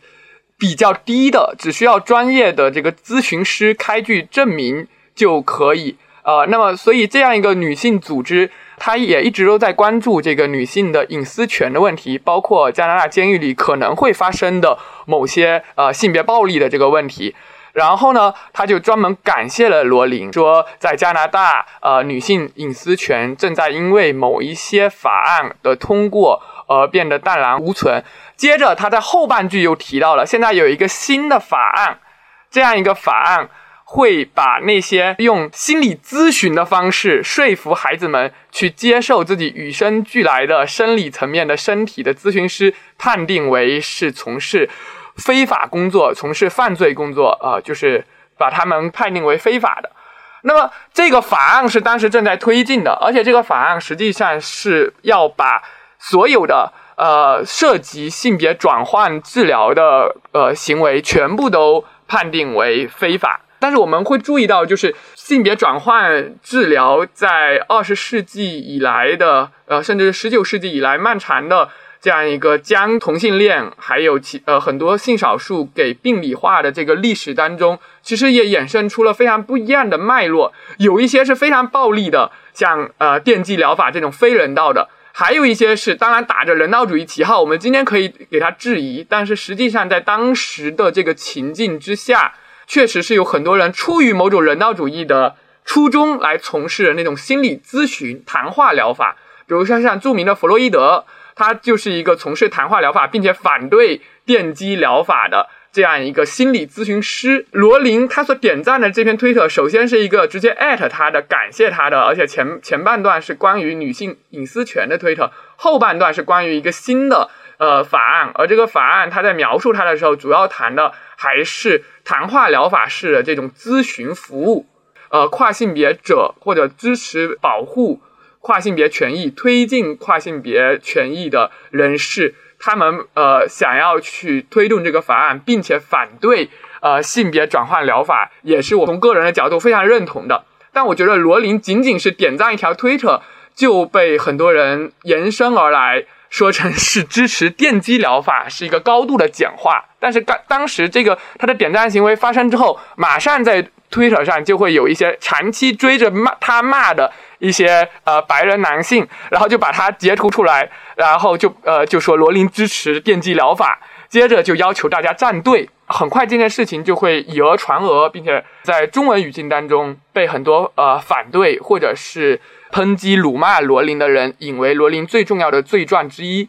另外还有一个就是罗琳，他之后写侦探小说，从二零一三年到二零二零年出版了五部侦探小说系列，所使用的笔名叫做呃罗伯特加尔贝雷斯。由于在所谓的呃转换疗法的历史上有一个人物，而且这个人物确实呃使用了电击疗法这样一种啊非人道的手段，他的名字叫做罗伯特加尔贝雷斯西斯，就是他姓西斯，中间名是。加尔贝雷斯常常被简称为罗伯特西斯或者罗伯特 G 西斯的这样一个人物，好像罗琳使用的这个笔名和这个人物的呃名字有重叠的地方，但是实际上这个人物在很长的那段时间里是鲜为人知的，一直到二零一六年才获得了大众媒体比较广泛的报道。而罗琳在二零一三年就使用这个笔名，我不认为他在。这个领域有那么广博而深入的这样一个了解。与此同时，他当时二零一三年就解释过，他的这个笔名来自于两个人物，而这两个人物刚好又都是二十世纪六十年代美国平权运动的这个进程当中较为重要的人物。一个是罗伯特·肯尼迪，呃，推动了美国与平权相关的法案的制定；另外一个则是罗伯特·肯尼迪和约翰·肯尼迪的好朋友。呃，约翰肯尼迪的这个呃竞选顾问和经济顾问，呃，可以大致的把它归类为是凯恩斯主义者的这样一个经济学家，叫做 J.K. 加尔布雷斯，大家知道 J.K. 罗琳，J.K. 加尔布雷斯。他选择呃加尔布雷斯作为他的笔名的这个后半部分，也是情有可原的。是他的这个笔名的选择，本来是向我们提示了罗琳他自己和。二十世纪下半叶美国的平权运动之间的精神关联，他当然是一个支持平权运动的人，只不过他可能更多的他的知识积累，他的基本的情感反应模式关联着第一波女权主义运动和第二波女权主义运动，和二十世纪八九十年代以来带有更强的这个后现代主义倾向，并且和呃。跨性别权利更紧密相关的新一轮女权主义运动，相比是比较滞后的，也可以说是比较保守的。然而，我们是不是真的就可以在所谓的第一波、第二波和新一波、新一轮之间制造割裂？而且，在老一代的女性主义者和新一代去推动呃性少数权益、去推动性别平权和多元性别权益的这些人士之间，我们今天看到的这些对立，究竟？是不是一种呃亲者痛仇者快的一个我们需要去反思和警惕的这样一个现实，是一个不断的制造分裂和敌意，以至于真正的进步啊难以争取，以至于去争取进步的团结力量难以凝聚的这样一个呃现状。这样的现状，在我看来是有一点点悲剧性的。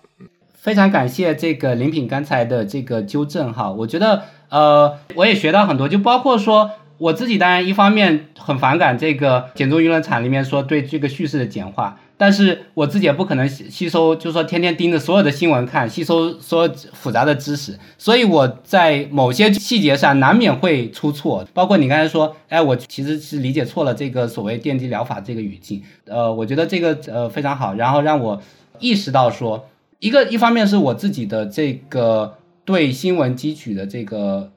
可以投入的精力的限度有所了解。另一方面，反过来想说，对于普通人说，包括我刚才提到的说，简中舆论场里面很多人只能去接收营销号里面的信息。那包括那些能翻墙的人，或者是生活在英文舆论环境里面的人，他们平时日常能有多少精力去吸收这些无穷无尽的细节里面去？很多人还是平时还是要忙着生计的，对不对？所以会被各种各样的舆论风向带着走，包括我自己在内，都是不可能完全避免的。那这个同时反过来也就指向了一个问题，就是说，当我们在讲取消文化的时候，包括刚才王静和林品都提到说，呃，确实。好像说，如果大家无陷入无穷无尽的相互指责和争吵，是一个很悲哀的事情。那反过来说，由于所有人日常中能够投入精力去汲取这些复杂的信息资讯，分辨这些信息资讯，能够投入到这里面的能量和精力都是有限的，不可避免的会出现信息汲取和消化吸收上的偏差的时候，那似乎这种冲突，这种相互指责。不可能完全被泯灭下去的，对吧？尤其在这个社交媒体时代，每天有那么多碎片化的信息，然后每天你一刷推特或者一刷脸书，就就冒出来了那么多东西。尤其是当有算法在不断的把，就是算法觉得你可能会会更挑动你情绪的东西推推到你面前的时候，你可能刷完了之后，你就会觉得，哎，这个事情怎么这样？你就义愤填膺。要么你是觉得说取消文化走过头了，要么你就觉得说，哎，罗琳罪大恶极了。所以对很多人来说都是这个样子的，但是这样的话跳出来说，对于很多忧心忡忡觉得说取消文化走过头啊，或者怎么样的，或者说哎呀这个呃搞取消文化的人罪大恶极的时候，实际上由于说所有不管是取消还是反对取消，还是讽刺取消，还是讽刺讽刺取消，所有这些都是在网络上各种各样的这个舆论的汇合，就是说好像并没有哪个人真正的在背后。如臂使指的操控操控这个整个事件的走向，对吧？大家就是由于网络上有这么多多的人，越来越多的人参与到这个事情里面去，你永远无法预测说这个事情会往哪个方向发展。而每一个人在信息获取之上都是不够全面的，所以同同样也很难去具体的指摘其中的哪一个人。就如果你是泛泛的说，哎呀，现在有很多网络报名啊，这样的指摘好像是没有意义的。因为实际上，这个目前的社交媒体的设置，目前的算法的设置，它就是不断的在试图放大这些呃情绪情绪很激烈的这一些评论的评论的能量，放大这些简化简化了的叙事的这些这个影响力。所以，如果真的觉得这是一个问题的话，现在不是要去批评这个文化，就是说取消文化这个框架为什么是有问题的？因为它引导我们把重点关注在一个所谓的文化上，好像说在左派圈子里面现在有这种新兴的一种文化，就是说大家都觉得说这样做才是对的，这样去做才是才是有效果的，这样去做才是好的，所以哎形成了这样一种潜规则，形成了一种社会规范，就觉得大家都一定要蜂拥而上去取消。但是有可能问题并不出在真正的文化，问题出在哪里呢？问题一个是出在社。社交媒体以及它背后的算法，对吧？然后第二点是出在说，比如说对于罗琳那样的名人来说，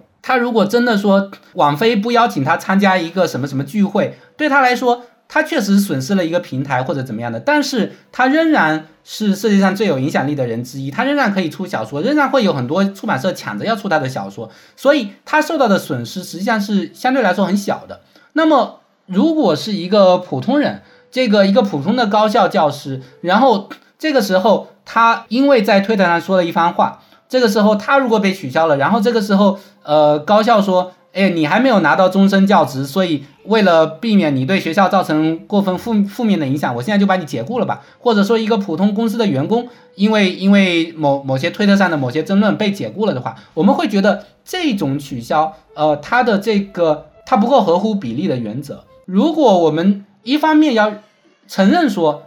取消或者抵制或者封杀所有这些事情，古往今来都有，它是在一个相对正常的舆论场域里面，在没有那个达摩克利斯之剑的这个舆论场域里面，它是不同的舆论派别、不同的意识形态派别之间相互增进的一个不可或缺的一个工具，或者说不可避免的这样一个工具。如果你要立法禁止人们去抵消某个文化产品或抵消抵消某个人，那你实际上也剥夺了人们人们这个用舆论去反对舆论的，用言论反对言论的自由，对不对？但是另一方面，你又要保证说这种取消、这种封杀、这种抵制不超出合乎比例的范围，不超出这个边界，然后要保证那些容易遭受池鱼之殃的这些相对没有那么显要的名望和地位的普通人，在这个舆论的交锋之中，在意识形态的交锋之中能够生存下来。那一个重要的工具就是说，你要加强这个对劳工的保护，加强这个雇佣。雇佣关系中加强这个合同法上的这个对雇员的保护，就是说雇佣这些雇员的公司，你不能因为一些莫名其妙的理由，不能因为说，哎呀，现在推特上因为有人跟我这个员工吵起来了，我担心影响我产品的销路，所以我去，呃，我这样就解雇我的员工。所以这个关于取消文化的问题，我一直认为说它背后有两个真正的问题，一个问题是关于这个社交媒体和算法。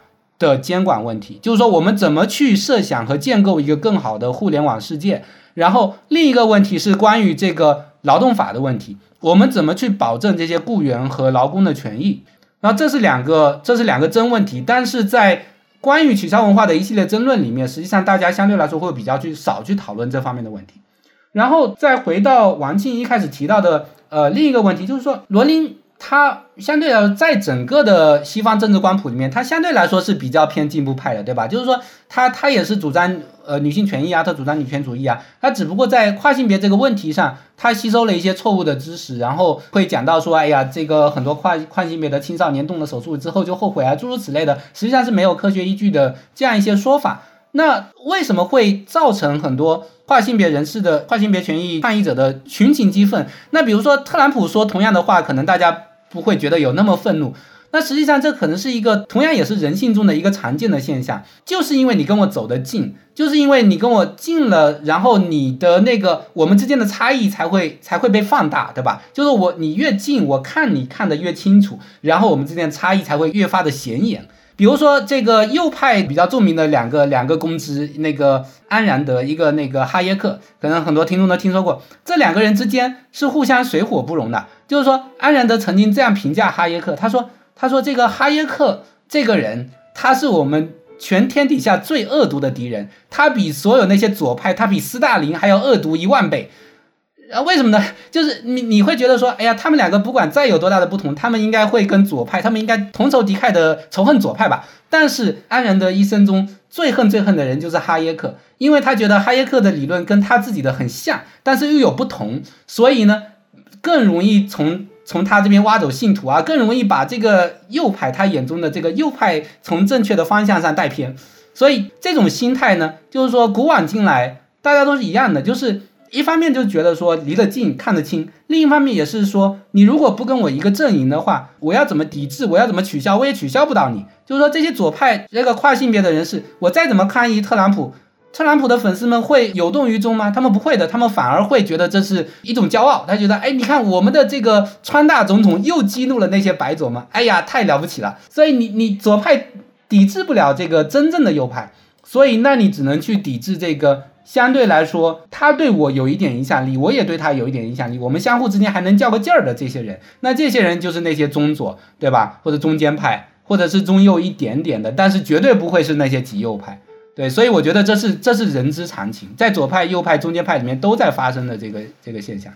我个人感觉啊，就是从一个个体的这个角度来说，通过这样一场其实是开始于文化界的这样一场论争，客观上它对于我个人的一个影响是，我其实学到了非常多关于跨性别群体的知识，也是因为这个契机，就是我作为一个其实平时没有说主要在关注这个领域的人，我会更主动的去了解说。呃，各方面的一些观点，以及去了解说，那跨性别权益人士对罗琳的一些批评，它到底是不是真的？其实是增强了我对这些人士的一些处境的细节的理解。啊，我觉得它作为一场有广泛的公众影响力和公众关注度的论争，它其实客观上扮演了一个提高了人们的意识这样的一个作用。另一个方面，也有一种批评啊，就是说它在提高了人们意识的同时。呃，对这场运动来说，它可能也加强了一些，就是社会主流人群对于跨性别群体的敌意，就是取决于说你在这个过程中找到了什么样的材料，以及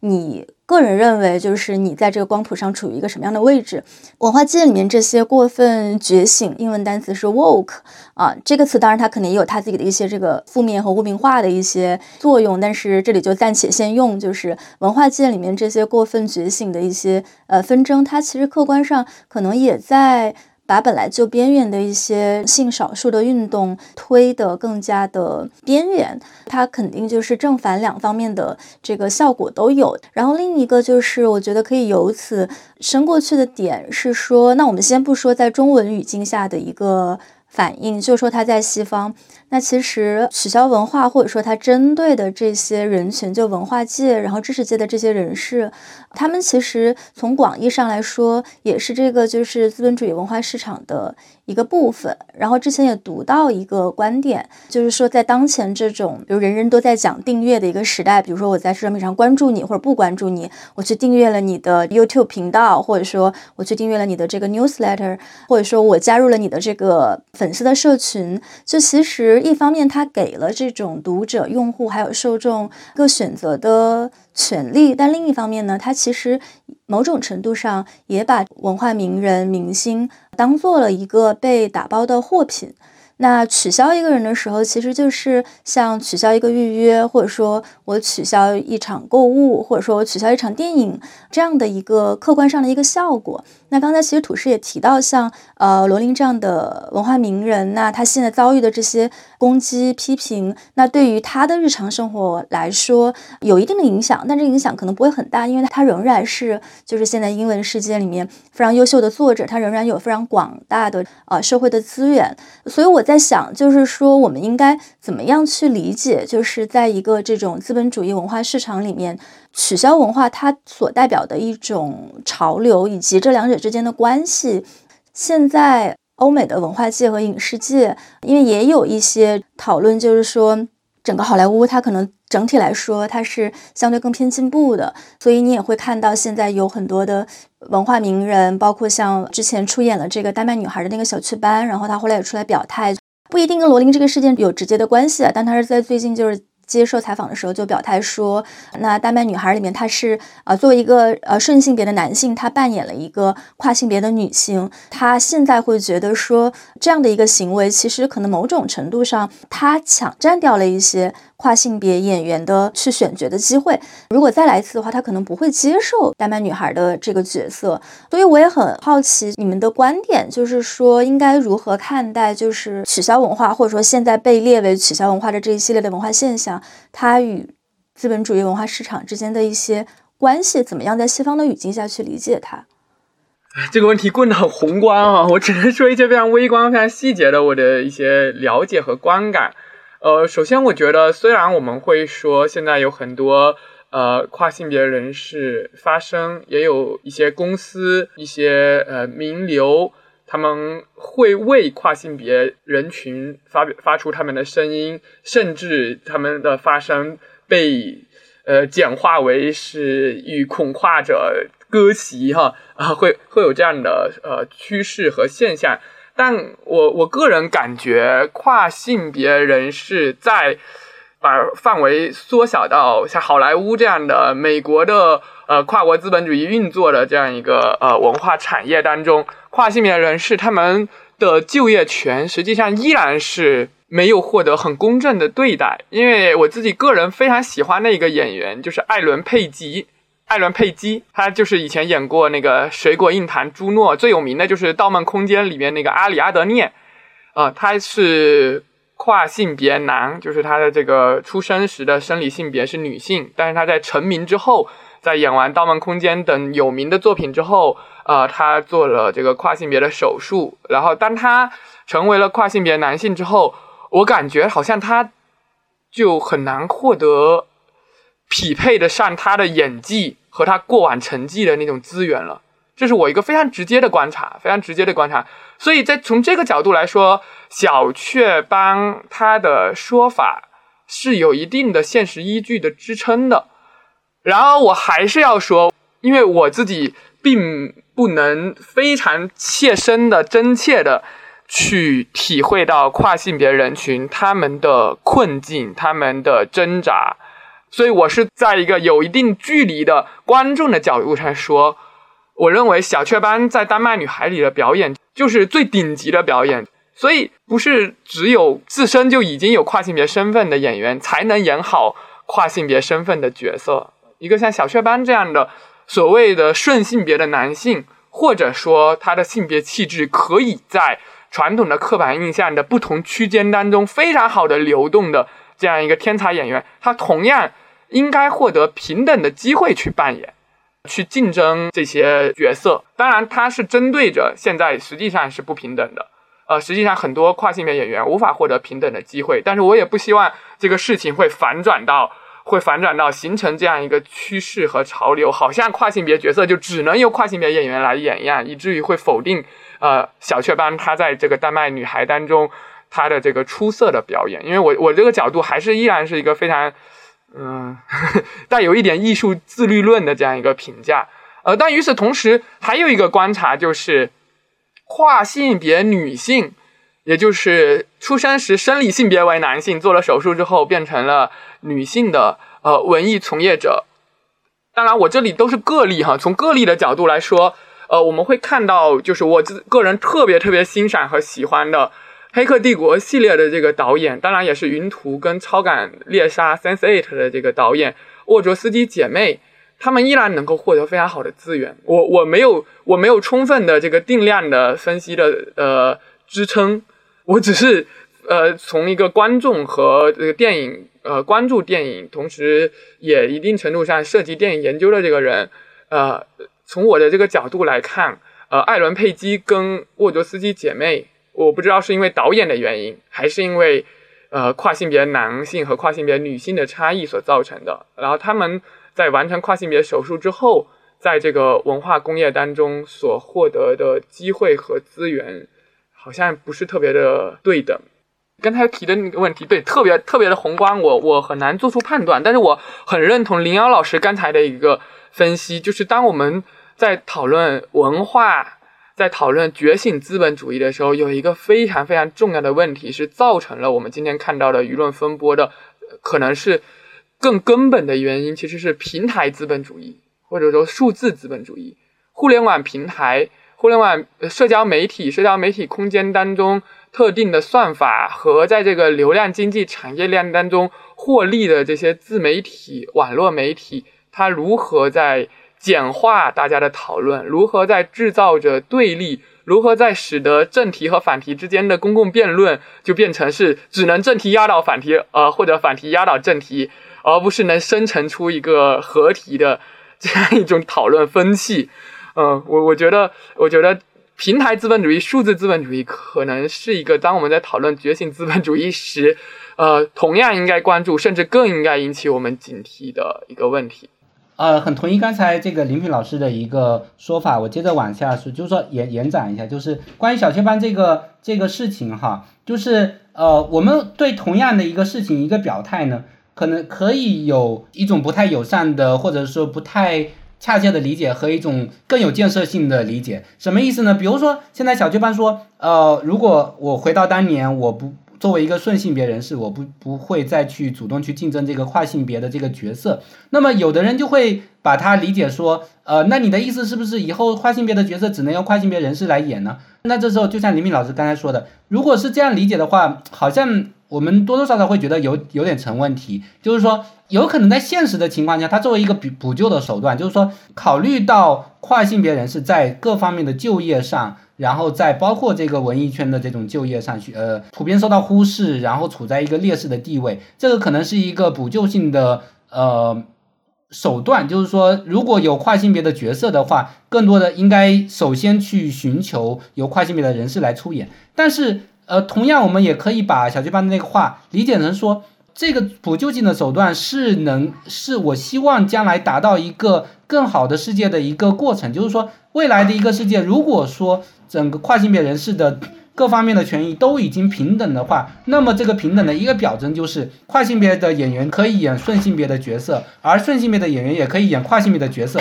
对吧？这个是好像可能很多人会觉得说，那我我我当然认同这个美好的美好的愿景、美好的想象。但是退一步回来说，在现实世界里面，顺性别的角色已经都被顺性别的人士抢光了，就不要说跨性别的演员，基本没有可能去演顺性别的角色。那么现在，如果你再不把跨性别的角色给他们演的话，那就意味着说跨性别的演员在这个或者说想要成为演员的这些跨性别人士，他们根本就没有能够进入演艺圈的机会。所以，由由于我们生在一个不完美的世界里面，由于我们生在一个呃不正义的世界里面，所以我们需要有一些补救的手段。然后很多人在理解小雀斑的时候，就把这个目光过分的聚焦于这个补救的手段本身，然后把这个补救的手段给采取一种非常僵化的理解，说。你是以后是不是这个世界就应该完完全全的按照这个格式来运作呀？呃，你是这一种身份的，你只能做这种身份的事情。但是如果我们考虑到说，这仅仅是一种补救的手段，补救的补救的手段是为了让我们以后不再需要去补救它，以后这个世界变得更加平等了，变得更加美好了，所以这一切的条条框框就不再需要了。如果说人人都能够平等的，所有的顺性别人士都能够去平等的、自然的去看待跨性别人士的话，那就我们就。在选选角的时候，根本就不会想到说你是顺性别还是跨性别，那自然而然的，呃，这个人人都都有同样的机会，对吧？但是在实现这个美好的世界之前，我们还有很多很多的路要走，很多很多的补丁要去打它，然后每打一个补丁，总是只能解决一部分的问题。那现在，尤其是右派的很多人会说。嗯，你看，你看，你打了这个补丁，你没有解决那个问题，对吧？简中舆论场上有有这么一个笑话嘛，就是说，呃，我跟你谈道德，你跟我谈法律；我跟你谈法律，你跟我讲政治；我跟你讲政治，你跟我谈道德，就这总是你总是在逃避问题。那么现在的所谓的反取消文化的这种叙事框架，它也是利用这一套，就是说我跟你讲补救，然后你跟你就你就设想说这个补救一定要把它僵化格式化，对不对？然后那个我跟你谈美好的愿景，你就说这个现实现现实世界就是这个弱肉强食的，我们呃你你你你要想象那些那些美好的东西，你就是白灼圣母心。那类似的，在谈论这个觉醒资本主义的时候，其实王清之前给的那个呃材料里面，其实提到了那个《纽约时报》不是有一个专栏作家叫做那个罗斯多瑟特嘛？他也曾经写过专栏说，哎呀，你看这些搞搞觉醒文化的这些人，他们就是实际上是没有去挑战资本主义啊，然后这个公司就是用这个觉醒文化、用多元主义来做一下点缀啊，然后诸如此类的。好像你如果观看那一篇文章，你也觉得说，哎，他好有批判性啊，然后他揭露这个现象，这个现象背后的问题所在。但是如果你去考虑到罗斯多瑟特他这个人他的政治光谱，然后他之前前前后后写过的所有的专栏文章的话，你会发现一个很讽刺的一点，就是说多瑟特这个人是一个右派。然后他在纽时的专栏里面，他几十年如一日的写的东西都是什么呢？就是说，哎呀，我们要不要给公司施加太多的限制啊？你这些左派的人，你说，哎呀，公司我们要呃设置更强的劳工保护，让公司不能随意的开除员工，这个不行啊，这个要搞坏我们的自由市场啊，诸如此类的。然后等到一谈起觉醒文化的时候，他忽然就换了一副面孔，他就开始说，哎呀，你看这个觉醒文化都是因为这个公司可以随意的开除员工，然后公司可以拿觉醒文化来做点缀。那如果你对这个问题这么反感的话，难道你提出下一步的解决方案不是说这是我们要加强劳工保护吗？那为什么你在另外一篇专栏里面你又说，哎呀，劳工保护这个东西要不得，要搞坏我们美国的经济呢？所以你背后的意思就是说，我们既不要劳工保护，也不要觉醒的，我们既不要保护跨性别人士，也不要保护劳工，这样的话就就满足了我罗呃多斯特对这个美好世界的想象嘛？所以你会发现说，这个时候就是说，谈论觉醒资本主义的有两种人，一种是真诚的左派。他会觉得说，我们要要多元，要保护跨性别人士呃人士，但是这个呃，像王晶一开始提起，左派有很也有很多人对取消文化有批评，他会觉得说，我这时候你你你在保护的时候，你采取的策略是不是有问题？我们的策略应该从法律、从这个经济关系入手。然后让所有人都能够获得呃这个就业的机会，然后得到失业的保障，得到这个劳呃雇佣雇佣关系上的保护。这样的话，我们大家才可以坐下来心平静气的讨论问题。当然，包括说对脸书这些大公大的平台公司进行监管啊，然后让他们的算算法能够推一些更心平气和的内容，而不是挑挑逗人们神兴奋点的内容啊，诸如这些。从这些角度下手，而不是直接在这个。社交平台上和人家进行大论战，然后然后说你要取消我，我要取消你，对吧？有一部分左派是这样的，他从这个角度出发去批评这个觉醒资本主义。另外一些人批评觉醒资本主义呢，是多斯特这样的右派。然后他批评觉醒资本主义的目的是为了批评觉醒，不是为了批评资本主义。然后你跟他谈资本主义的时候，他跟你谈这个这个自由市场；你跟他谈觉醒资本主义的时候，他就跟你谈觉醒；你跟他谈觉醒和多元主义的必要性的时候，他又反过来跟你谈这个觉醒资本主义的危害性或者觉醒资本主义的肤浅性。哎，这绕来绕去，他他总是能能够把这个这个话题引导到说，哎，你们所有的这些试图解决问题的方案都是不行的，然后最后。最好就是维持现状，或者回到我们当年这个右派右派心目中的那个美好美好的年代就就就好了。所有这些问题，什么跨性别人士的苦难啊，不不需要讨论；劳工的呃劳工的苦难啊，不需要去讨论。哎，这个维持现状就好了。所以一方面，我觉得就是如果我们真正的想要去了解所有这一套叙事、这些争论背后的问题的话，那么我们作为自己，我们需要有一个知识的储备，就是说自己去。更多的了解关于跨性别方面的，就跨性别人士他们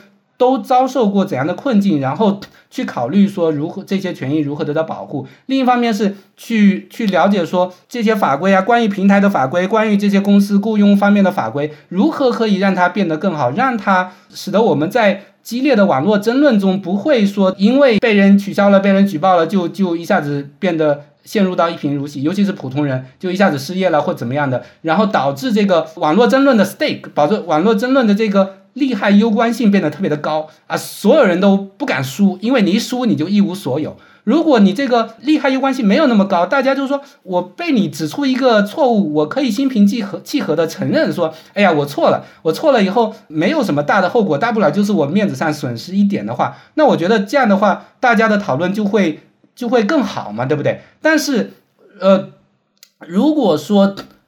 你没有真的想要去理解这个问题的脉络，没有真的真的有这个解决问题的心，你只是想要把这个既有的话语模式拿过来为我所用，帮我呃想象中的那一个，或者说我作为既得利益集团的那一套的呃权利，呃那套利益。呃，进行辩护，像多斯特那样的人，他作为一个这个《纽约时报》的专栏作家，然后他享受的这些享受的这些种种的好处，他可以不担心失业，他可以有这个金主保护着，然后他去悠哉悠哉的评论这些事情，然后并没有真正想要去解决问题。那我觉得这是两种非常不同的、非常不同的态度。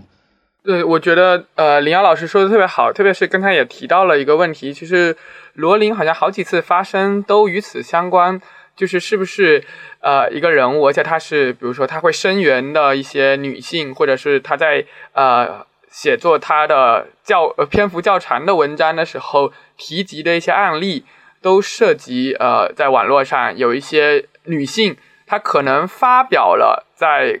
跨性别人士看来呃带有恐跨嫌疑或者不够正确、不够进步的言论，她就因此。遭到了取消，甚至是面临了失业的这个危机，或者真的就陷入了失业的境地。就是这个失业的问题，其实是非常重要的。因为罗琳自己，他在二十世纪九十年代的写作《哈利波特》第一部的时候，就是处在一个失业的状态。我觉得他应该是对于失业者和失业者可能陷入的这个境地有共情。但是还要补充的一点就是，二十世纪九十年代的英国。第三条道路这个说法也比较流行的时候的那个英国和我一开始提到的这个零八金融海啸之后这两个不同的时代、不同的社会情境，我觉得失业者的处境可能还又不大一样。零八年之后，现在呃，如果一个人失业的话，他所面临的那个困境、那个窘境、那那样一个就是偿还各种债务的这个现金链条断裂之后，有可能给他生活带来的冲击。似乎是更大的，所以这这个问题本身也是我们今天谈论取消文化的时候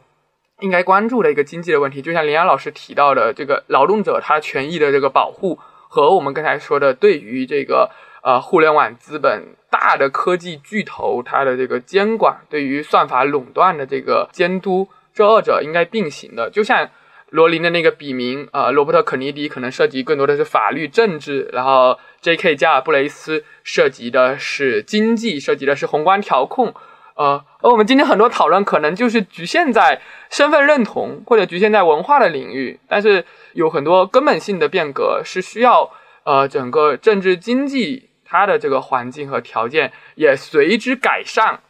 然后我们的今天很多文化冲突，呃和这个文化氛围，才有可能变得向我们期待的这个方向发展。我再补充一两句哈，因为我刚才呃就是其实林品提到了，然后我我觉得需要补充的一点就是说，呃我们今天讨论的这我们几位都其实都是顺性别的嘛，然后嗯。在讨论跨性别的问题，多多少少我自己会觉得有点尴尬哈。然后，呃，所以我我觉得特别需要需要强调的一点是，我们在比如说以罗琳为中心来讨论这整件事件的时候，实际上我们的视野还是从顺性别为主出发的。那么，这时候我们反过来从跨性别呃朋友的角度来想一想，比如说罗琳说啊，我收到了很多很多死亡威胁，然后我被取消了，然后有一些他支持的人说遭到了失失业的威胁等等。但是其实我我的身边的所有的跨性别的朋友，他们任何一个人在他们的一生中都收到过死亡威胁，受到过很多死亡威胁，然后呢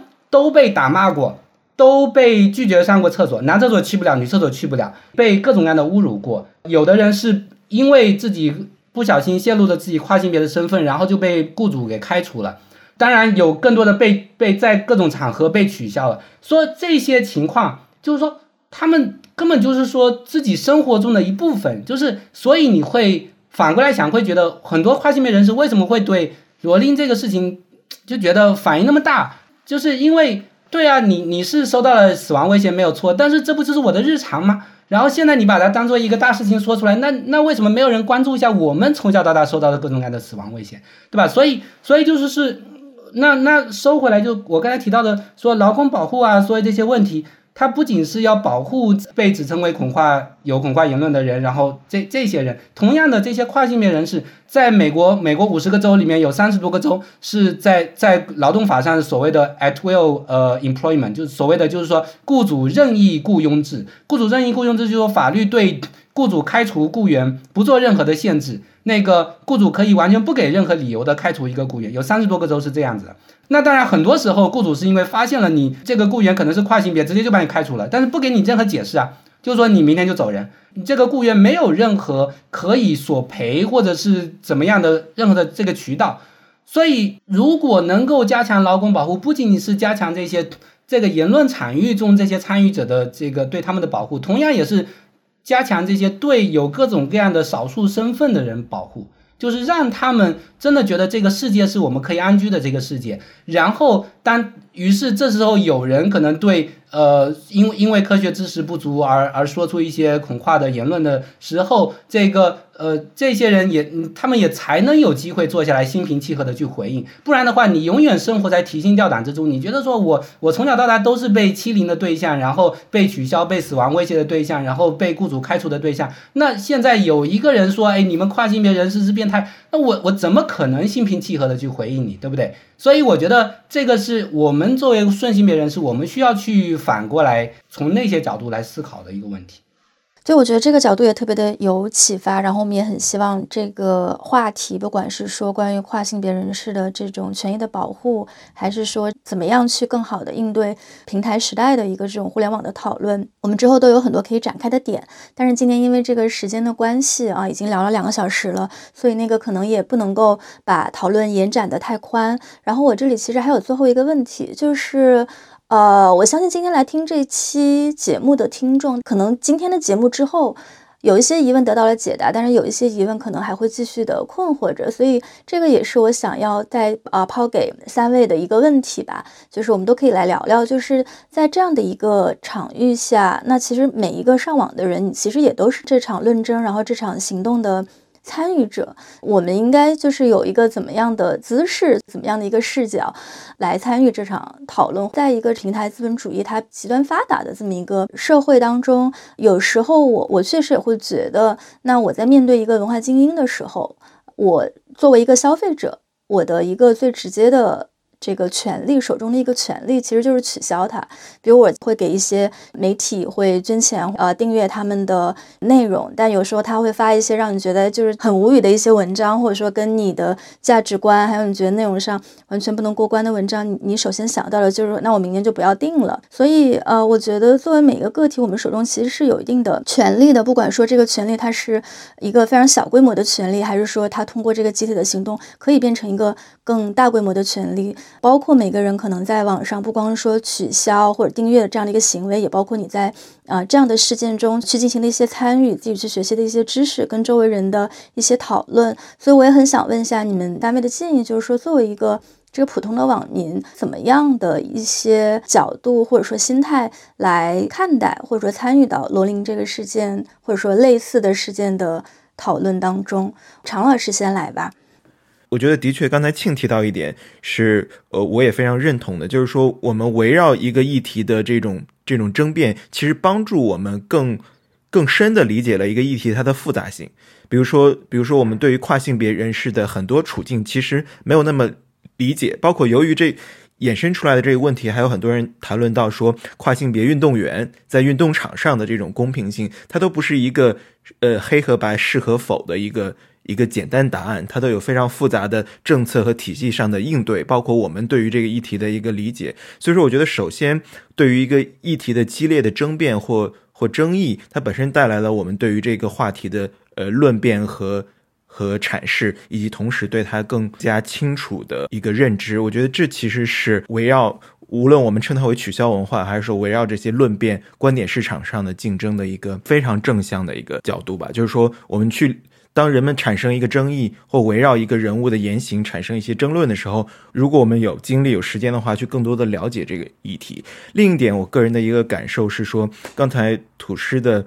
呃阐释中也提到了，其实我个人的一个不成熟的理解是，我觉得简中舆论是没有取消文化的，就是简中舆论对于取消文化的这种批评，其实。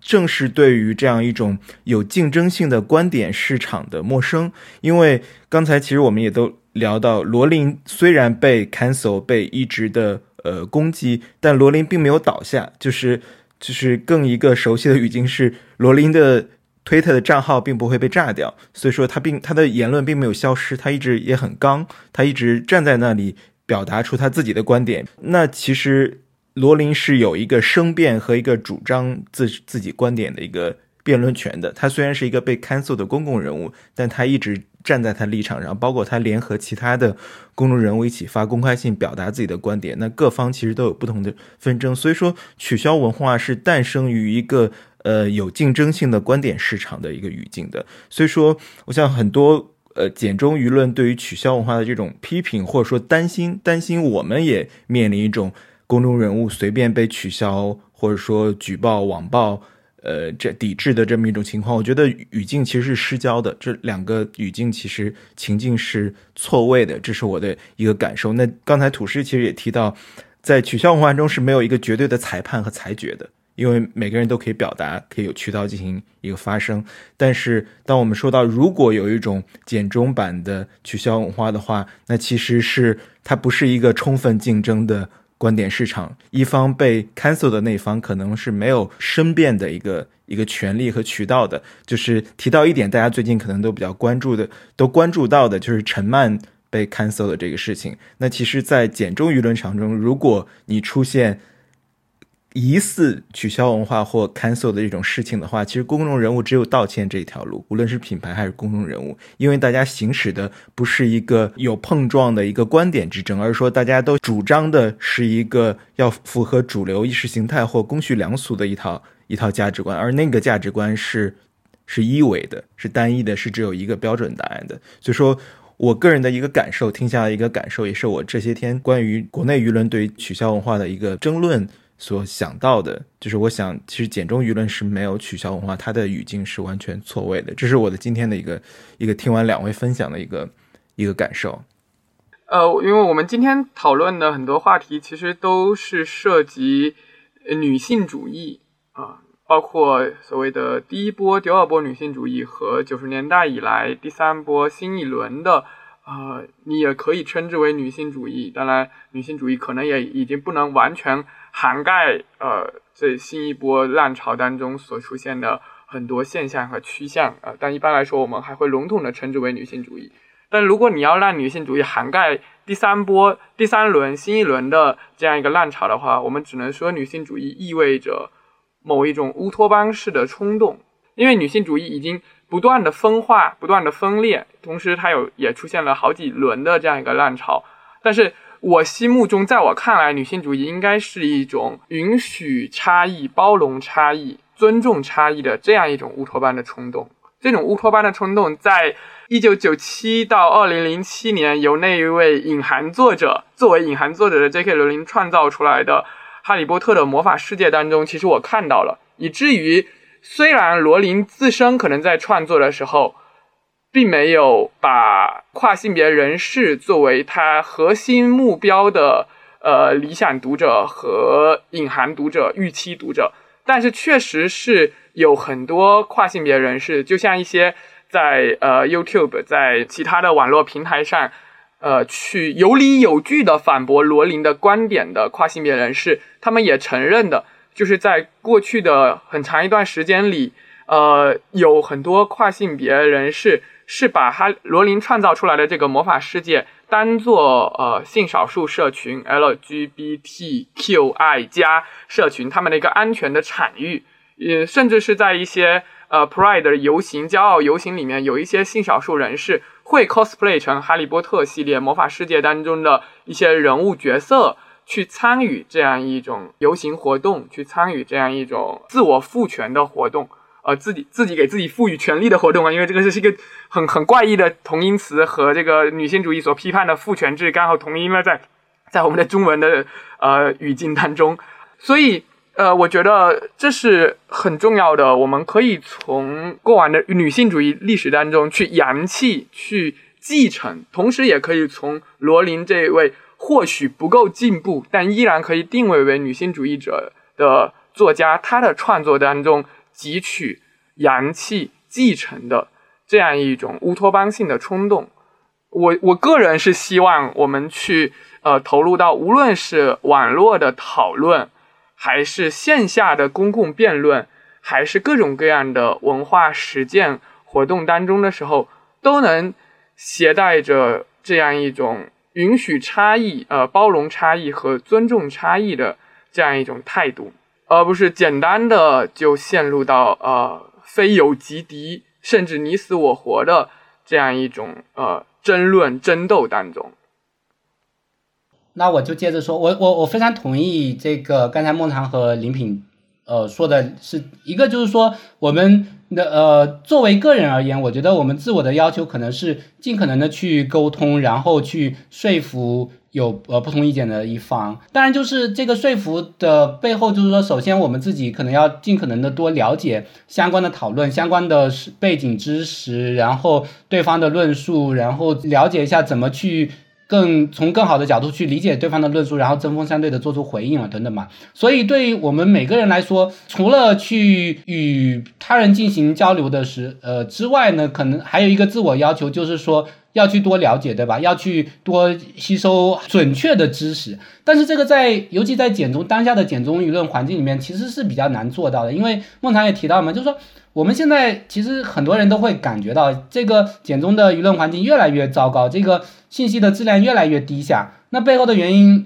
就大家都心知肚明了。就是我我觉得，我觉得如果是。绝大多数信息来源或者主要信息来源是简中舆论的人来说，需要在阅读阅读的时候有一个基本的预设，就是可能我周边的绝大多数这个信息都是有问题的，都是劣质的，所以我需要擦亮眼睛，有一种辨别的能力。当然，就是即便在简简中的环境里面，可能也能够早一点，呃，多多少少还是有一些在顽强生存的一些一些比较好的信息信息源嘛。那比如说在。跨性别的这个问题上，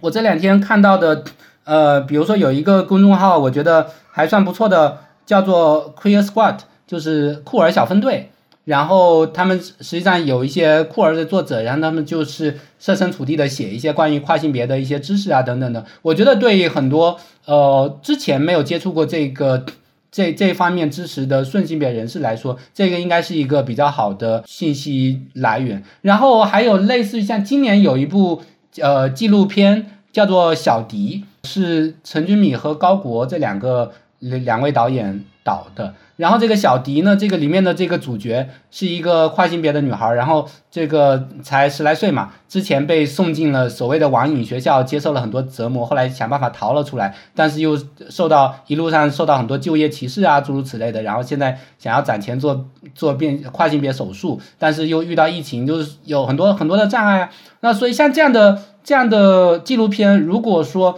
感兴趣的听众，我觉得可以去努呃想办法找来看一看。会给你很多新的视角和启发，就包括说这个大家争论不休的这种跨性别人士上厕所的问题。有的人会说：“哎呀，那你如果动完手术以后，我就让你上女厕或者上男厕。”这个听起来好像很合理，但是跨性别从开始自我认同为跨性别，到最后真正的完成这个外阴改造手术，这个是需要很长的时间的，然后需要很多钱的，对吧？有的人一辈子都攒不够那么多钱。在不同的国家有不同的法规，呃，这个比如说英呃美国啊，呃很多州他要求你在动手术之前有多年的这个所谓的心理咨询的过程，然后就是要想办法让这个心所谓的心理咨询师把你扭转过来，就是罗琳比较支持的那种做法，他就认为说你为什么要跨性别啊？是因为你自己心理上青少年叛逆嘛，心理出问题了，所以我就通过心理治疗把你扭转过来，最后你不想动手术，最后你要想方设法的向这个心理咨询师证明说这个。我我我不是其他方面，不是说原生家庭在怎么怎么样怎么样，我真的就是自我认同为男性或者女性，所以我需要去做这个手术。然后完了以后，呃，这个医院还要给你开这个激素的药。让你这个，比如说你想跨性别为男性的，就要让你长出胡子，长出长出更多肌肉；然后跨性别为女性的，就要压抑你的睾酮。然后这这样子过了一两年之后，你要去排队啊，你要去攒钱啊，最后才能做这个手术。比如这个小迪，他在中国，他遇到的一大问题就是一个，首先没钱，做不了这个手术；第二个，中国你找不到靠谱的做手术的地方，你必须要去泰国做手术。那么疫情一来，你被你被拦住了，你出出不了国了，怎么办呀？那那你这个上男厕和上女厕都不对。上男厕的时候，那些男的觉得说，哎，你这个咱咱不就这个女的吗？你跑来男厕干嘛？赶走赶走。上女厕的话，这个一进去，如果如果遇到那些恐化的人说，你你看你这个还亮出了这个男性的外阴，哎，这个打打走打走，这变态对吧？打走打走。所以像这样的切切实实的困难，就是对于这个没有经历过的人。它是很难想象出来的，你需要有文字，需要有影像，需要有这些东西呈现在你的面前。所以我觉得对大多数普通的听众来说，一个工作就是要去努力的、主动的去寻找这些相关方面的资讯，去理解和去想象那个这一部分群体他们的困境，然后你回头再来讨论这个比较二阶的、比较就是说在跨性别这个争论之上的关于跨性别的争论的争论。然后你你的态度可能会开始会有所变化，对，所以我觉得这是一个就是说想要去关心这些问题的人应该去主动做的一个一个工作。